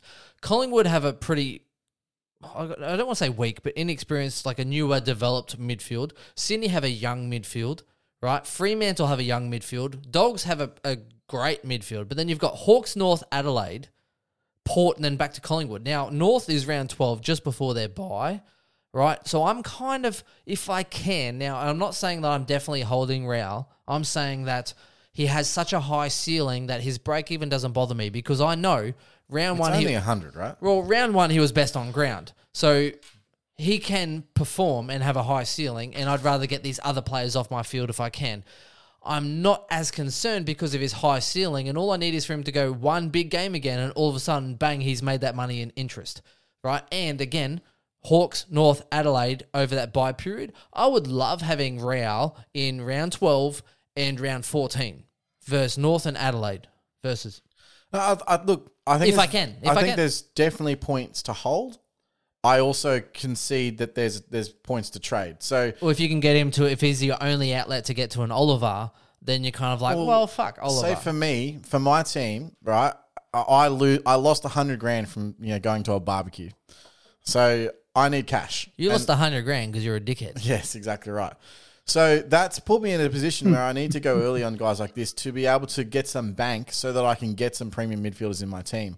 So guys that are dropping cash like Track, Oliver, getting a, a guy like Parker, etc. Like that's my next three weeks. The only way I can really do that is by downgrading someone like a Matthew Rowell to a Rosas. There, there- there's you know 370k right there, um, and it enables me to go up. Yeah, sorry, two seventy. 270. Yeah. So um, this this week with my trades, I'm actually boosting to get Matt Rowell out of my team, so that I can next week grab um, Oliver or you know or Parker or one of those other guys and continue my up upgrade path over the next three weeks. That I'm grabbing a new one every single week. Uh, You're going to need a little bit of bank to be able to do that. So that that's what I'm looking at this week. Now, obviously, I can wait, but I mean, if he goes another sixty, well, there's another 20k lost. You know, that's a that could be the difference between getting an Oliver and not getting him. So I'm that's why I'm looking at getting rid of him from my team. But I can understand why you would hold, and I'm actually recommending holding. Chris For is- most teams, I think that you should probably hold. Chris is getting triggered by the year he didn't get Oliver and he went 200. Remember that, Chris? Where you were When's just he playing Adelaide? When you were just short. When's Clayton Oliver playing? when you were just short of getting Um, Clarry and you said, is this, is this the week? Swizz? oh. When what if you had to make the decision between Horne-Francis and Rowell, which way would you go? Horne-Francis, get the fuck out. don't have Horne-Francis. So, um, If, yeah, if look, you did, hypothetically, if People you do, mate. This is the this is the it's a big question one. I'm trying to solve Um, for look, people. I think Horne-Francis has more money to make. I think that yeah, but his break even's like 50 odd, so it can go either I way. only really made 100k out of Horne-Francis, and he's a guy that could get to 400k. on field though, come on, Rowell at a shit week is like a Yeah, that's seven. true. He gets a seventy, and everyone's complaining like, "Oh, Rowell got a sixty or a 70. Whereas if like Horne-Francis goes seventy, everyone's like, "Yeah, Horne-Francis seventy. Like it's it's a no brainer. Horne-Francis, get the fuck out. I love you, but no. Well, again, is it- if it's the difference that you need that money, that's 90k. That's a Mm. lot of money. Is it 90? 313 for Uh, yeah, it's yeah, about something like Yeah. yeah. It's 90k, man. That's Sounds about right. Again difference between a, an Uber or a premium. You know what I mean? You Like, actually look, 10, if you look at their points per game. stats the last three weeks, Horne-Francis' stats have been better than Rowell's. Yeah. Yeah, because he had that like ninety odd. Yeah, that's Well, interesting. Rowell had 100 three weeks ago. oh, shut up, Swizz. We're obviously Just saying, mate, the stats. yeah. No, Look, no, I- I'm they're kidding, I'm they're kidding. both going. They're both going the same. They both go at like 18 touches and get like five, six tackles. So you could be right that there could be just something up with Rowell. Yeah, you might be right. And I think he's injured, guys. I watched him play, Yeah. and he just he wasn't hunting the ball like he normally would. He was a, a step behind the play. He's lost his a little bit of his pace. Like he's usually pretty good on the spread. He's lost a lot of his pace, and I, I just think he's injured. I think that if those you had two to make the knocks took a decision lot between more. one of the two, I think you keep Horne-Francis one more week because he's got a chance of actually going up in value, and you could turn him into Oliver the week after. And Horne-Francis so that, is that- um that's what I'm looking at. I'm looking at going Rowell to Rosas this week, and then putting that money onto Horne-Francis next week to get Oliver. what's Horne-Francis break even? It's not even that bad, is it? It's because he, 'cause No, he's it still isn't. got that It's ninety four in 51 his cycle. It's 51. Yeah, Yeah, So- it's 51. you'd say he'd probably in a Yeah. normal week he'd go over that. if you could keep him for a week, then you would keep him, and if he beats it, then it's like happy days, and if he doesn't, then it, you know it's time to get Yeah. rid of him. And Um, had and- four scores, and yeah, every second score he's had has been in a 90. So hopefully that trend continues and he gets another 90 this week. one thing I I, don't will think it's say going to is happen this: against Geelong, but So you, I think you're both right, and just but just have a think. Have a look at your team. So what happens next week? Who's going out next week? Who's going out the week after? And how much is that that person going to either gain or lose? So if if, if you're only going to hold Horne-Francis for to trade him next week anyway, well then maybe you trade him. Or if, if- or that one might make more sense. But if you have to get rid of Rowell next week to get an Oliver right. who you're but set, you've, then you've lost thirty k or whatever. yeah, who you're dead set on getting, See then what I mean? yeah, it makes so, sense. So think Yeah. about your team. If you've, so I've got dead. I've still got you know Josh Ward sitting there that is probably going to go next week. I got Connor MacDonald's. I've got some shitty rookies, right? So the, I, I've got guys that are probably going to go out of my team. I know that they're going to come out of my team. Whereas, uh, yeah, some other people don't have those guys, and they've they've you know the next available guy to trade out is either a Rowell or it's a Horne-Francis. So if they're going to go in the next couple of weeks anyway, then Fuck it. And if they're not even on your field, it doesn't even matter. yeah, so Take that- take a twenty. Who cares if they're going to make twenty grand? You get more points on field if you're going for overall. That's where trading Rowell comes into it because if you're not keeping him until the buy, trade him now while he's at value. Because otherwise you lose. You'll lose on this week, and then you got to wait another couple of weeks to make that Well, money back. Horne-Francis down is like 170,000 or 180,000, and literally Rowell up is basically you get a Petracca. That's literally the two for two. Yeah. You can go Petracca and Rosa, or Roses, however you say it, sorry. Rowell and JHF and Rowell both. and, and Horne-Francis. It's literally, for me, Well, I'm like, that- cool, I'll take Petracca. Done. That's the decision I've got to make because I can actually use a boost and then just get tracker this week if I really want the points on field. Yeah. It- the question is if I want to use that boost or not. Mate, I haven't used a Um, boost but- since I was a baby. That was Um, terrible. oh, to, and to to add on to what you were just saying about Ward, uh, because I think there's a few talking about, oh, do we move him and when do we move him and stuff. Did he have something like, uh, what what do you have, 21 CBAs this week? I think he's the Yeah. one that you could hold for two more weeks, and he's the one for either Hobbs or even the week after for Clark. Um, because I think he's still got if he if he's playing that much in the midfield, he's going to have that one good game. Like it's coming Yeah. and that, and he's still his break evens really because I've heard a few people talking about, oh, should I move Ward on now? His break even's still twenty six. Like he can pump out his sixty five for the next couple of weeks still and make another 20, 30 k. Yep. And with Ward as well, especially with that low break even. And Rowell, um, I think even Bryce Mitchell was saying that even if he goes 90 the next sort of couple of weeks, he kind of restabilizes his price.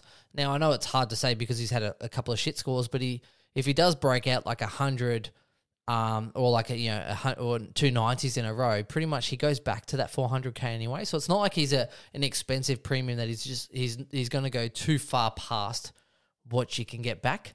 Um, so and because of his high Oh, ceiling, what- if he's best on ground one week, he's going 150. Like it's just one of those ones. but that's what Chris, but what Chris was saying is going. But then you're if you're planning on keeping him to the bias, that's the move. If you're at the moment like myself or Chris going, okay, we can upgrade this guy to get in Tracker or Oliver, then move now so you don't lose that cash because in next week he's gone for me anyway because I want Oliver in myself. And even if let's say he goes 120, he's only going to go up because of his break even. He might go up 10k. Yeah. Yeah. So Oh, but you're if he goes you're 120, you're keeping him. So for me, I'm getting rid of Berry, and I like Berry. I'm getting rid of Berry before I get rid of Rowell. I'm getting rid of Caldwell before I get rid of Rowell. Mm. See, I'd rather keep Berry this week because they are playing the uh, Suns. I'm and trading them all. still 30. Me Burn too. that fucking house down. Me too, but I'd rather keep Rowell at like an M8. and that's Yeah, but Berry, like I like those games Berry still has coming into the buy where it's Adelaide, Hawthorn. Uh, they got West Coast in there. I, Um, I'm, so I'm I- off I Berry. think he, I'll, I'll, um, they're not using him like they did in the preseason, um, and I'm not sure why. To be completely honest, I've watched uh, a lot of Brisbane this year, and how they're using Berry compared to how they were in the preseason and how they talked him up in the in the preseason, completely fucking different. they're cherry picking him. The berry has fallen. It's fucking terrible. It's a it's a super coach role that's not ideal, and that's why his scoring is poor. It's not because he's he's he's having bad weeks or he's not using the ball well. The role that he has is not conducive for super coach scoring anymore. And so I yeah I'm glad that I traded out of him. And he I mean he he'll have those weeks where he gets ninety. But he's not going to have those 120, 140 weeks like like we Hey, thought that he was going to have. He could this week. Um, I'm sorry, Chris. I yeah, don't. that's why if I if I've got the choice this week, Barry's definitely staying for a, this week over Rowell for me because yeah, low break even. Berry playing the Suns, I think he's still got the chance to go sort of 80, 90. I'm really worried about Rowell and he and how Yeah. he's playing at the moment. I've got no confidence in his body. Yeah, that's fair, but I don't know. Maybe it's sentimental. Maybe I have a little bit of faith. Boys, you don't even give me any cherry picking or the berry has fallen fucking credos. Nothing. I heard it. I'm just done with it. it's been too long. it's because you don't have berry. That's why you have no love. Barry was Um, gone ages Ber- ago. berry is the Barry fell far away from the tree. Berry is at good at first quarters as Hall is at staying on the park.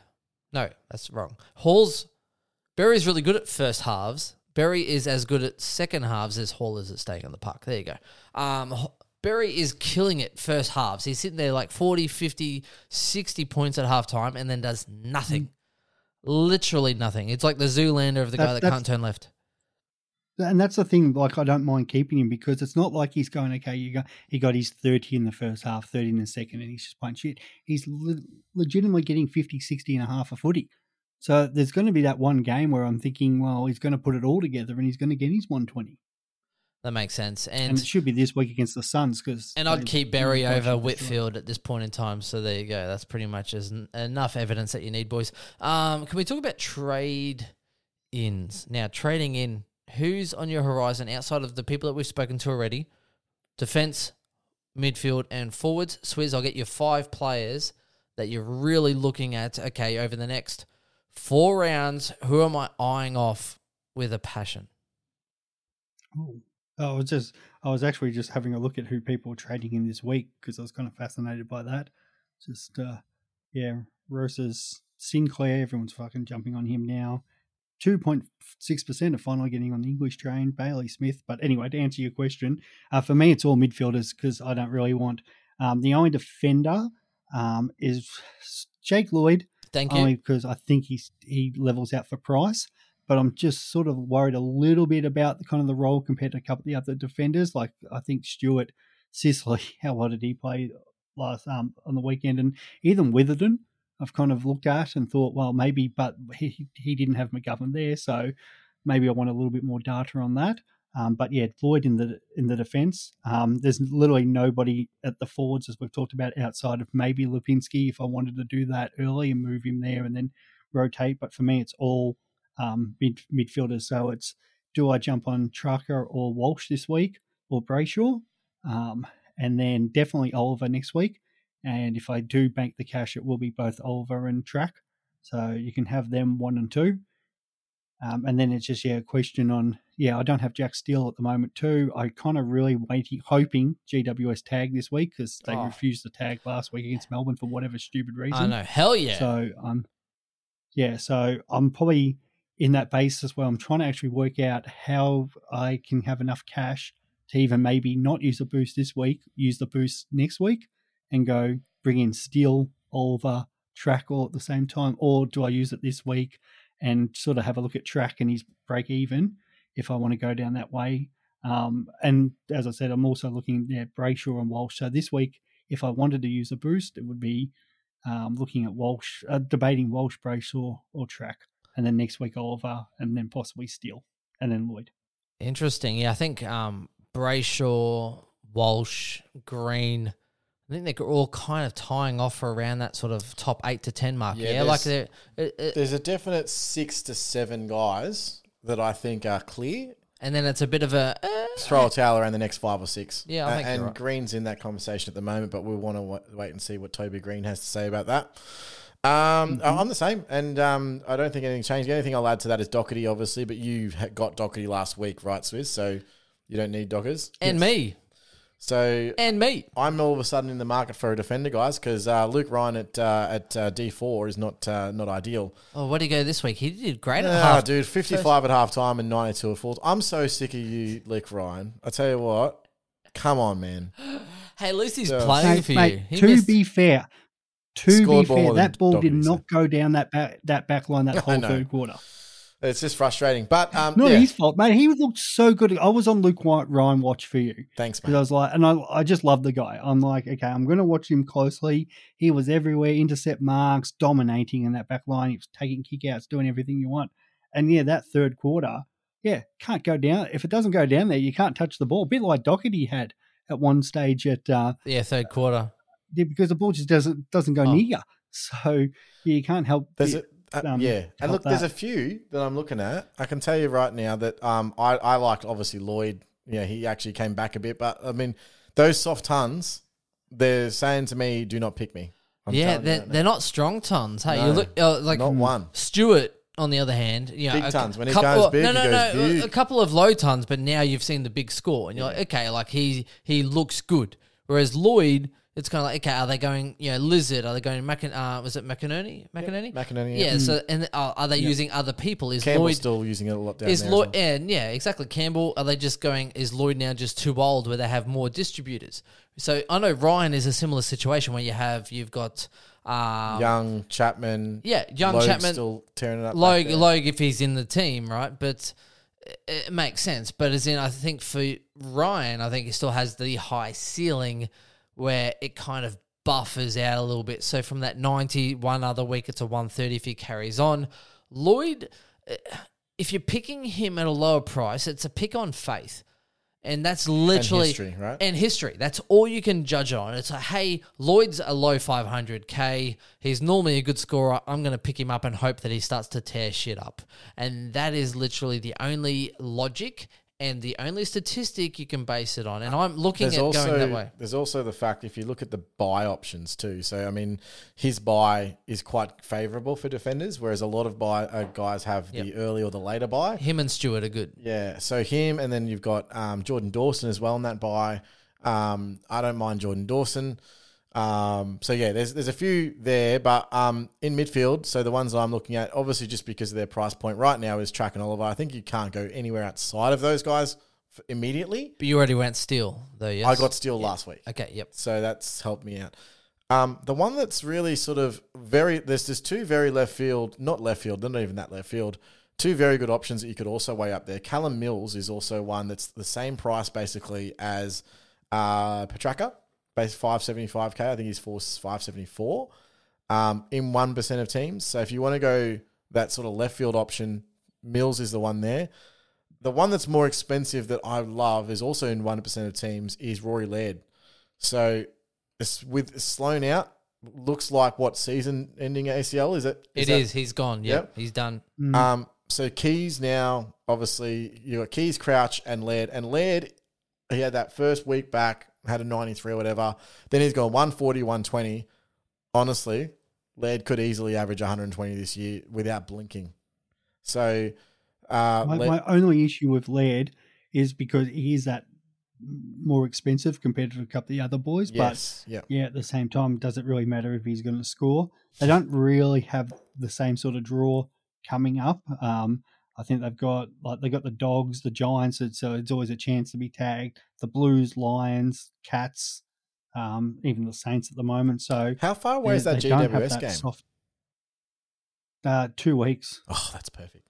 Yeah, that could be right. God, you can Um, jump on track but- and Ol- and Oliver and wait for that tag and just hope that in week three he gets he gets a big one, and then you can focus on upgrading your next your others. That's where, to me, even though they've got GWS in three weeks, Walsh has, you know, after the Fremantle game, he has North Melbourne and Adelaide. Um, they've got the Pies and the Bombers in, in that. So, would you would you prefer Laird or Walsh? That's an interesting. I, I mean, look, Question? I just don't have enough data with with Walsh in his role with all the guys there and Cripper, right? So It's tough though. That's a Yeah, tough That's sentimental. Um, the one thing I do with Adelaide is what Adelaide have been winning games. I don't know if I trust them mm. to continue Yep. their winning form. Now we saw Sydney last year, right? Young team, impactful, doing their whole basically this is the structure we're going to run and we're going to run through this format, and they killed it to start the year. And all of a sudden they started to lose games because number one, they're young, they start to fatigue. Number two, teams actually understand what they're about and they're not good at adapting once other teams figure out what plane they're on. Now, I think Adelaide will be very similar. Not that they're underrated, but I'm saying is in they they look dynamic, they look to play their brand, right? But I think fatigue will kick in for young the young people, right? And their explosive trying, you know, nature. And I think that other teams will start to get a bit of an understanding on the way they like to play and try and jam them. I, I think you're right, but I don't Yeah, think and- winning has ever impacted Rory Laird scor- scoring. No, no, not led, but I'm talking in general. So when you look at some of these other players like Keays and and you know, I think Laird will still rack up the ball, but outside of that, with any of those Adelaide we- we players talk like Dawson, I'm talking Dawson pie. and a few others. The pie pie, and the whole scoring around that as well. Like you just look at Mills, like round one, tag GWS eighty four. The games that he's played that they've won, Geelong one forty seven, North one thirty, West Coast one seventeen. Bulldogs they lose. He scores seventy. So yeah, like I don't think lead is, is going to fluctuate as that badly. But yeah, winning always helps. So you want that's why I'm sort of looking at those teams like Melbourne, um, the Dogs. It's interesting. The high, two of the higher trading players this week, especially the biggest one of those sort of premium type dudes, is Bailey Smith, um, Mm. because I guess a lot of people like his price and um, the fact he's racking up the ball at will. Um, what are what are your thoughts on Bailey Smith, boys? If he gets any type of forward role, he's an absolute lock. But I just can't. I mean, the problem, like Hunter's out. I- honestly think Smith is the one that gets the more wing time now. Uh, like, so he probably gets less forward time, more on the wing, but that's not good for Supercoach scoring because he needs more centre centre bounce attendances to in, impact his scoring positively. I think he's now first out. Now, um, aesthetically, I think people get sold on a dream. Now, aesthetically, Bailey Mm-hmm. Smith looks fucking immaculate. I would go there.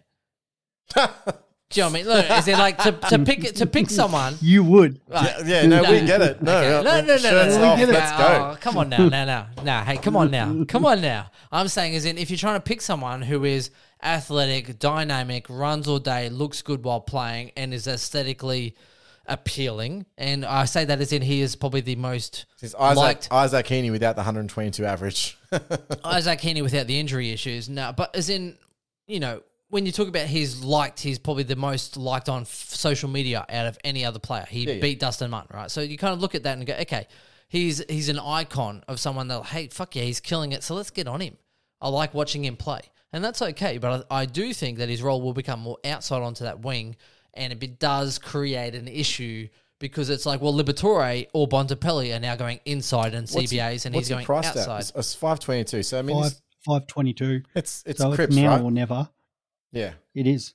You get him. You get on him um, now, and he goes. Is he M8? like? So if you had a plan, if you had a plan that Rowell was going to be your M8, and that's been blown out of the water, then 120 grand of Bailey Smith, you could do a lot worse. I'd rather go Because as green. M8, he's The- not terrible. there's Green two- or Bailey Smith, Well, there's Smith? two. Green or Bailey Smith? Well, there's there's two. Well, the reason I I nearly lean to Bailey Smith on that because we don't know what happens when Toby Greene comes back. And I can tell you what happens. Start going that Giants midfield Nah, because now Kelly and Taranto should be playing and Cogs should be playing more time in there nah. instead of rotating through that forward line. But Green Bailey Smith, shits on them.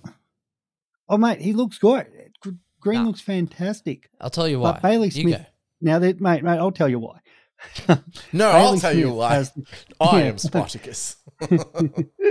Bailey Smith's next few games are Adelaide, Essendon, Port, Collingwood, Gold Coast, and West Coast. That's great for a winger. Yep, mate, he's going to fucking rack up 40 possessions every game. Nah, not every game. Now he, he does okay. Now here's the issue that so Tom Green, right? Five forty seven K. So you bring stats in to help boost your arguments with. Um right. he's he's already up one hundred seventeen thousand now. It, it, so I know it's a lot. And and it's at that point where you're like, can we ignore him a lot, um, like going forward? Now he is in the mix for me with your Brayshaws, with your Walshes, and those kind of other guys because he number one, he's already shown he has a high ceiling, right? So he's already got a good game. If he kicks, he hit three behinds this game. If he kicked any of those, all of a sudden he's way better than like a 115 or whatever he got. Okay, so he got a 115 this week. Now, here's the thing Toby Greene, I think, is very important for this side. I already saw Taranto getting some CBAs. Kelly is definitely not that pitbull that is in GWS, right? When you look at Leon Cameron, he needs a pitbull. He needs hope. He needs something to keep his job. And he's an, I think, realistically, an optimist at heart because he knows he needs wins. Right now, Tom Green is their best inside midfielder. And I mean inside midfielder because number one, he's tall, he's big, and he's heavy. And he can win that contested fucking ball. Now, Jelly, Josh Kelly, nice. He's meant to be clean, uh, good disposal. He can win it inside, outside. He's not a pit bull. He's not big enough. He's not tall enough compared to Green. Taranto the same.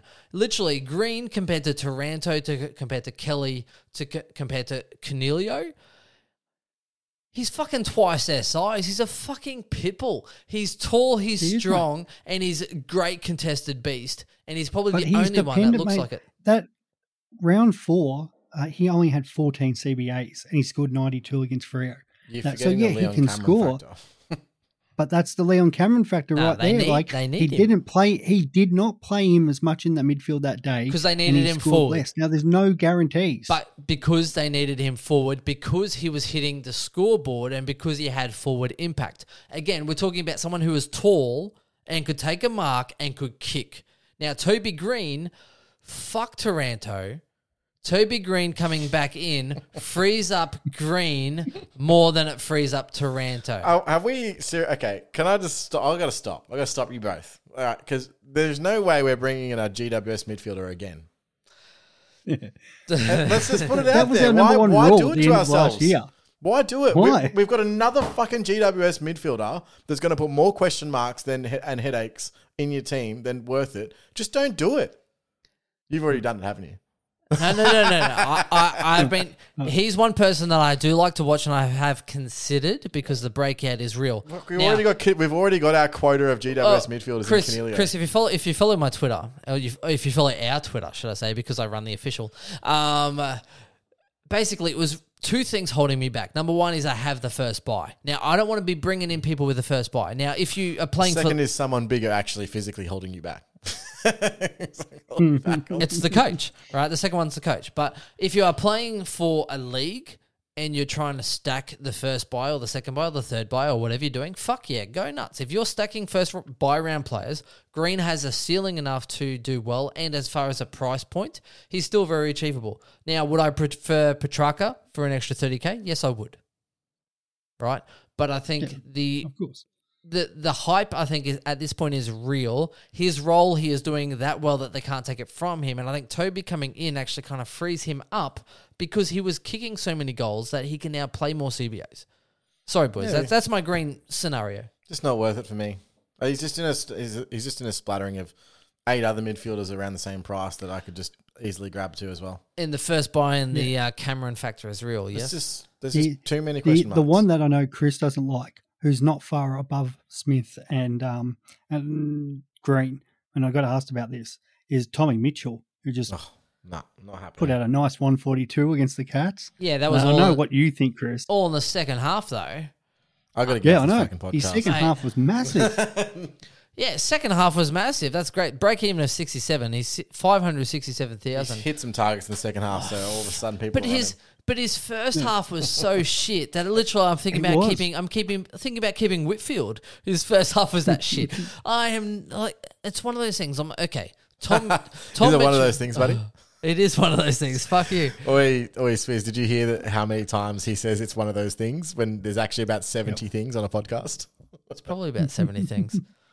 Um You know, okay. you know, Josh Kelly's the same price as Green and um, Bailey Smith. Yeah, but Josh Kelly is a shadow of his former self. Again, GWS. Only because Buddy Cameron played him full forward when they needed to win the game against us. him and Whitfield have been disgraceful. Literally, they have been so bad as far as their points per minute and their price point as much as they're getting paid that even Grundy's gone, wonderful. I'm glad people are taking the heat from me. Wonderful. Literally, seven year pay Did- deal did of you- providing nothing. Did you say the Giants got the first buy? They do. Oh, Yeah. how cheap can Josh Kelly get? So after that first buy, Oh, cheap enough to maybe pick they him. I play don't know. North Melbourne the week the week after. Oh, Yep. I, I, I still don't mind Green. I, I would love the extra bit of data. I think he's due for a, a bit of a not a Stewie due, but a, just a generally due uh, for a lower score. And if he is still doing well by that buy point, I would happily pick him up Oh, after look, the yeah, the after buy, the it first doesn't buy. matter, like, whatever. After the first buy, but uh, before that point, first buy, don't pick any more players in that buy unless you have a. We've gone for um, was it a league win? Um, Here's why I don't like Tom Mitchell, though, just to, to make a point there. oh, here we go. In that last quarter, but what what did they what did the Hawks do to make them win the game? Nothing. The Hawks did nothing. No, they no, they rotated through their young midfield core. They were shit. That's what they Yeah, did. They put Josh exactly. Ward in the center clearances for every Yeah. sing, for every single CBA, and they won with them.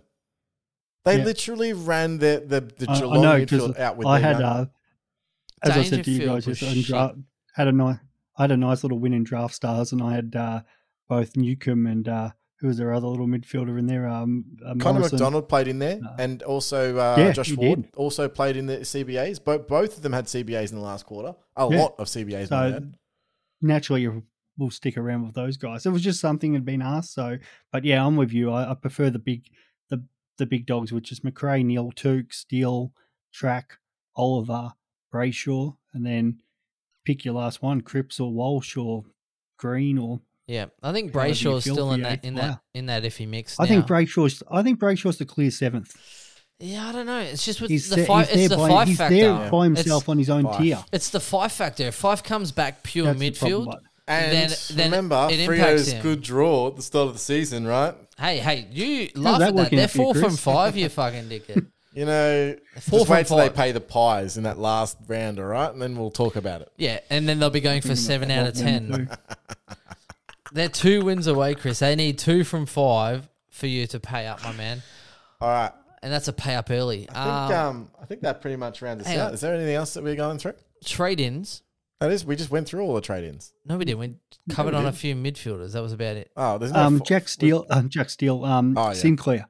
Oh, fuck Everyone's Sinclair. jumped, still. No, No, jumping. I don't like What it. are Let's your go thoughts? defense. Defense is the I- main one. I'm the Forwards, same. fuck forwards. Forwards are shit. Good. Yeah. We should mention why we don't like him, but it, it's it's obviously what's coming back. We just want more data, right? So we we know that um, Zach Jones is back this week. We also know that um, uh, Hunter Clark, Clark is, is is only a soon. couple of weeks away.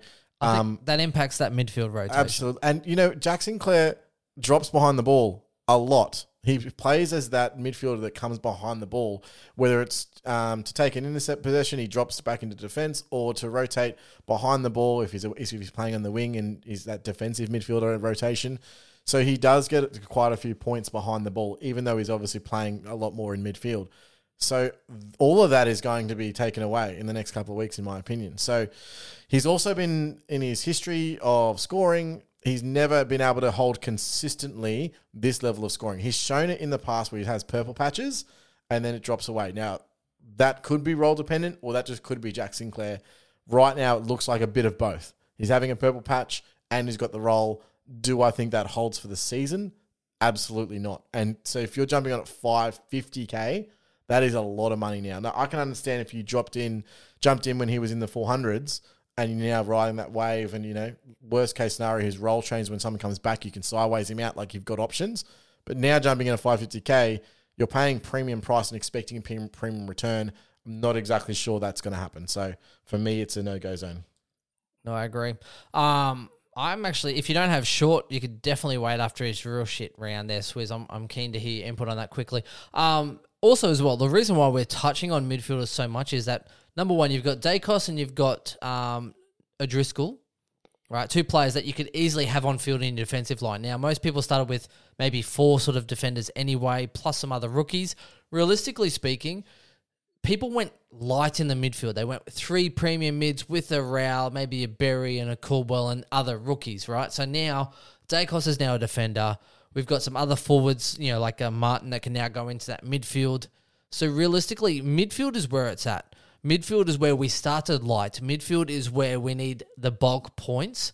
And there's no point in having a fifth or a sixth defender right now and going and trying to, hey, like, oh, Stewart's pretty good. It's like, well, hey, for Stewart, you can literally go and get um, Petracca uh, within a few thousand. It's midfield is now.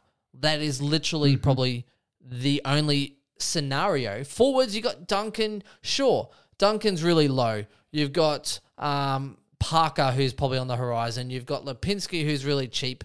But again, forwards are doing generally pretty well. The rookies are doing well. The mid prices are doing well. It's a midfield time. And basically, you're looking for guys that are top eight to 10 and buying. So as far as people to trade well, in, it's literally need the- midfield, midfield, midfield. the Swizz? you need the top six, mate. McRae, Neale, Touk, who's going to get cheap for those who didn't start him. And Steele, find a way. Steele, Find a way. yeah, Oliver and Track. Yep. So for That's me, going to be your six. you boys, Mhm. I, I think I didn't really have my say, but for me, Petracca, Clayton Oliver, Steele are my main three mids. Gawn, I don't have in yet, but I do want in. Right. I'm hoping he gets Yeah, I can wait. I can wait, but I'm hoping he can get cheap. As soon as he gets cheap, though, the second Gawn's cheap. I'm cheap. I'm keen to jump on, right? Because I still think he's top It's two. going 130 this week, boys. Yeah, unlucky. Okay. Um, and Lloyd is my fifth only because of faith. Not that I there's any, English still that scores him. I don't care. Logistics. English against. but English is forward. Um, Not in my team. anyway, so that's why when we talk about trade ins, that's why it's midfield centric. It's not because we just like the midfield. It's literally where a the big points are made. It's where the big boys come and play. And when you look Well, at three people uh, with a good trade, like with a good ranking, and we'll include you in the Swiss. Um, Yeah. midfield's where it's at. Um, yeah, it, it is because especially you know you might uh, get to the buy period and still need a defender. It could be a case with say a Witherden, for example, somebody like that could be 500k, and West Coast say Hurn went down and McGovern went down, or there could be cheaper options. You can always pick up a defender or a forward for 450 to 500, but the premium midfielders it's 550, and that's as cheap as they get. Yeah, and the other thing to say as well, um, looking at ruck options, guys, just take a little bit of a squeeze at uh, who Darcy faces before the buy and after. Now, unfortunately, he does have the last buy, but he is dead set on my radar as my last upgrade target because he's just going to actually, if he's healthy, fit and healthy, Darcy is going to have the biggest second half of the season, in my opinion. It's just ridiculous. So, um, yeah, uh, if you're looking for a ruck target and you you don't you don't have one right now, but you've got Bruce and you've got Hayes and you've got someone you can field until the buys, look at Darcy after that. It's going to be amazing. So you're thinking what? Yeah, I, Gawn and Darcy. I was going to mention that too. Yeah, Go on, So- Darcy. So Grundy's dead in the water. Grundy's done for me. I don't think he's going to be top they're two. done, mate. Yeah, well, I'm fucked then. Well, that- well, that's one of the trade out. thing- Well, it's a, that's one of the trade out things that we didn't discuss because a lot of people were talking about what do they do with Grundy right now. Well, I mean, as a, I think we I discussed it. We discussed it a little bit earlier, didn't we? When we were talking about, um, uh, yeah, what do you do with Bruce coming in, right? Or is is he on your field, etc. But Man, I mean, I, I made the trade. Witts is averaging like eight points better. Yeah, Man, Mm-hmm. that's disappointing. yeah. I mean, Grundy right now, obviously averaging ninety eight point four. He has a he got a fifty three, which means he's dropped fifty. Uh, sorry, thirty two k. I think his break even's exactly one fifty. Uh, from memory, so the likelihood is now. I, I So it's actually, achi- so it's someone achievable. challenged me on this. Someone, someone actually challenged me on this. Um, la- last week when I, I I put it on Twitter before every before I made the trade, I put it on Twitter that I was going to do it right, and they're like, "Oh, Grundy's going 140 this week." I'm like, "Well, as a matter of fact, mate, help, uh, I don't know, I can't remember his name, but I would add him right now if I could." So as a matter of fact, buddy, Grundy hasn't gone 140 plus. He's gone one once in 17 games. Now it's 18 games. Once in 18 games. Now I don't know about you guys, but that math tells me that I'm on gonna uh, more likely than not. He's not going 140. Um, that's a just clear. And that, oh, mate, I was the same. I got called out because somebody said, no, his last game against Brisbane was 160. I was like, that was against Fullerton. And to credit, they actually came back to me and said, actually, you're correct. I'm like, yeah. yeah. Um, Fuck you guys that don't own Grundy. it's just it, it was it, it was like it was you know calculated play, but that, that's just to say that when was the last time that you saw Brodie Grundy in actual form? Because we were so used to Brodie, Brodie Grundy banging out, yeah, 130 after 130 after 150 after 150. Like it was very, very commonplace. The last time he did that was the start of last year. I think he It's been a long time. I think he does it this. Should have left you. I think he does it this week. Without this double beat to step two, step Oh, two. yeah, he'll do he it this it- week. Draper's, step. What? Yeah, I think he does it. mate. I think he does it this week, and mainly because number one, Essendon suck. And if he doesn't, what happens? No, no, but and it's Anzac Day, so I think a big occasion on a big day against who? Who's Essendon ruck again? It's um, Well, that'll Draper, also mate. depend on what McRae does with the rucks. Phillips is out. Phillips will be out. yeah, Phillips is gone. Yeah. So it'll be Draper, Sol Yeah. Rock. So Grundy against Draper. awful, mate. yeah, no, exactly. Yeah. So I Yeah, think but- Grundy goes And, well. and this I hope he does because everyone will be who has him will keep stay on him. Yeah. because they'll be like, oh yeah, but he scored that 140 on Anzac It'll be a Day. false And dawn. then I'm like, good. Yeah. You, you, you've been living with that for the last six weeks. That's exactly what's going to happen. He's going to go 140 this week, and we'll get to the buy times, and people will be like, oh, Grundy only averaged 90 for the last six weeks. And it's like, yeah, because things we were saying six weeks ago. Uh, That'll be me, boys. I'll be hiding Grundy. That'll be you, mate. and, and I'll be getting in Lloyd for sentimental reasons and wondering why I finished five thousandth. Did you guys see the CBAs for the Pies game last week? Do you know Yeah. Grundy wasn't leading the CBAs? So Yeah, I know. the, Yeah. I think it was Adams that had the most CBAs, and, and Grundy was third That's fucked up. because they played the, the, the three the, the extra tall, and they had the Mason Cox, they had Kreuger, and they had Cameron. And Grundy spent half of the first quarter Yeah, off. I the think. Goey and Eight Pendlebury. So Lachie Neale had 29, And, and, then you is, had Grundy at 25 and Big O at 23. But because, yeah, but we said that uh, earlier in the day. Like Yeah. they had four. Well, you technically, Roughhead used to be a ruckman. yeah. So technically, they had five ruckmen. Well, Roughhead's injured; he's out for four weeks, I think. Um, he's That's- he's that's rough. Just he's got he's uh, he's uh, having surgery on a finger that he injured, obviously. Um, but Darcy Cameron, who was subbed out at three quarter time, is healthy, and so he could That's potentially play. weird.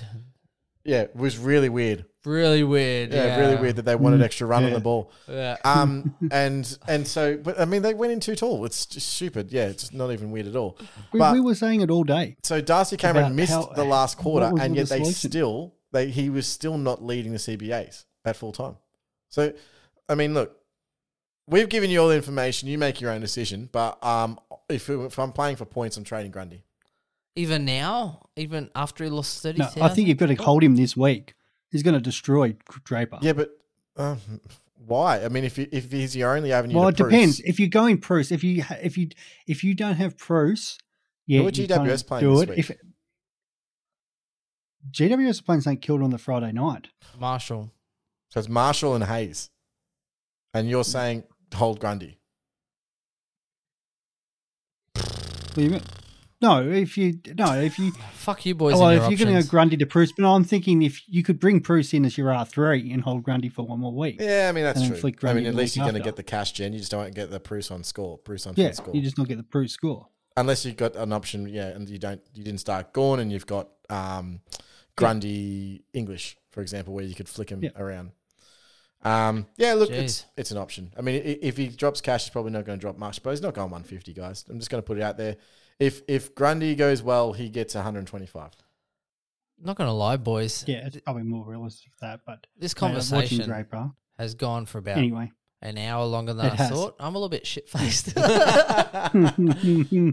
well, I'm suffering from what I call probably long COVID, and I am struggling more now than I was earlier. I was trying to wrap this up about 45 minutes ago, but you guys You kept probably going on should've. and on and on Mate, and you- on. Sorry. you probably should have. Yeah, now, I, mate. I'm not sure if it's because Apologies I had people there. glandular fever or whether I'm just actually experiencing long COVID, but I'm probably finding it harder to get through the day than I was with COVID. Um, maybe it's because I sat around and did nothing while I had COVID. I don't know. But literally, I'm now, the scotch I thought would wake me up, and it has, but now I'm kind of a bit, bit fucking scattered. It's all good, bro. It's all good. Well, I suppose that is where we should end it, really. I say trade, Yeah, you guys yeah. say hold, and we're good. Uh, No, look, I, I would say hold for one week if if you can bring Bruce as R 3 Mhm. I think he Grund. This is Grundy's week to at least score well. I think he will probably score well this week. I think you're right there. Yeah, Uh, and then because I'm you'll not hear it, happy everybody will come out and say, "Oh, I told you not to trade Grundy." Absolutely, that'll happen, and Part be like, and then three weeks later, those people will never hear from again. That's also true. And you boys were literally kissed on the dick when you made this decision last week. And I was like, hey, wonderful. You two boys had the balls. That and was I done by knowledge, mate. I Yeah. didn't have the balls. No, but as That in, was tough I- again- analysis. Call me Nick Wright, because that's Yes. how much I went into the stats. Wow. Um, but again, when we spoke about it, it made sense. But obviously, it, you know, when when you look at the data, sometimes things change, and you need to actually have the um, you know standard deviation or the variance to actually change and shift your position. You need to shift your strategy. Right, because when we look at one preseason game, everyone's like, "Oh, I'm set this way," or "This is what it actually what my structure should look like." And you boys looked at that and going, well, fuck, this is completely different to what we set up for, and I'm going to change. And a lot of people kind of hold on to that dear life and don't want to change it all. So I do kudos to you boys there. Um, I'm looking at it going, well, I kind of feel better with my side with one at least premium in the ruck line and English forward. the number one ruck is in my forward line. Um, yeah, yeah, It's an should. interesting one. Go on. Oh. Yeah, go on. I'd love to go Whitfield out to a premium, Petracca, and go Grundy out to um, Gawn. That would be lovely. But then I've got the same amount of premiums and I've lost 250,000. So, yeah. It is what it is. No, all good. Uh, All what, what's good, my saying? Um, I don't even know. It's just one of those things. Just one of those things, boys. There you go. All right. Um, that's it from us. Catch you later. Two Yeah. hours on the nose. And definitely it is two hours on the nose, boys. Thanks for having me. Thanks for coming along. And we'll catch you next time. Thanks for. No. Oh, yeah. No, boys. And um, as we wrap up, I'll just say well done to all those people who've been reaching out, asking us questions, stuff like that. Keep hitting us up on Twitter. It's um, it's fantastic. So, no, we love all your support and keep do, keep going well out there in the Supercoach community. Swizz, fuck you. Don't be a people pleaser. Hitting up the Oh, people.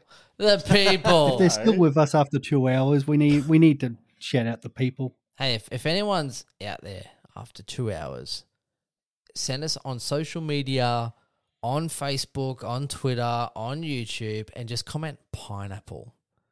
what? this guy needs to get off the fucking Just send us a No, no, picture. no, no. Send No, us your shush, best shut picture shut of up. a That's best pineapple. drunk face of, of Shut Ben up. today. That's Shut what up. you need to do. No, No, no, no, we want shut the up. best picture, your No, no. best, your funniest pineapple can't, picture. they can't send a picture on YouTube right now. Just write pineapple and we will know you are the tits. we will know that you are an avid listener and we will give you respect. And if you pop up on our socials again, we will actually make time for you because you know why? We know you give a fuck. And that's why. So comment pineapple. As obscure as it is, Pineapple. is, pineapple, obs- as obscure as it is, Word we will know. I got a feeling that this is Ben's safe word. No, no, no. safe, safe. My safe word is no anal because that's where I go. Uh, is it that type? Is it? Oh, no anal. Oh, sorry. Okay, code word. Uh, oh wow! Wow. pineapple. Two hours and you've made it. All right, Respect, and that's it from us. thanks guys. We'll catch you Bye. next time. Bye. anal, pineapple. Pineapple.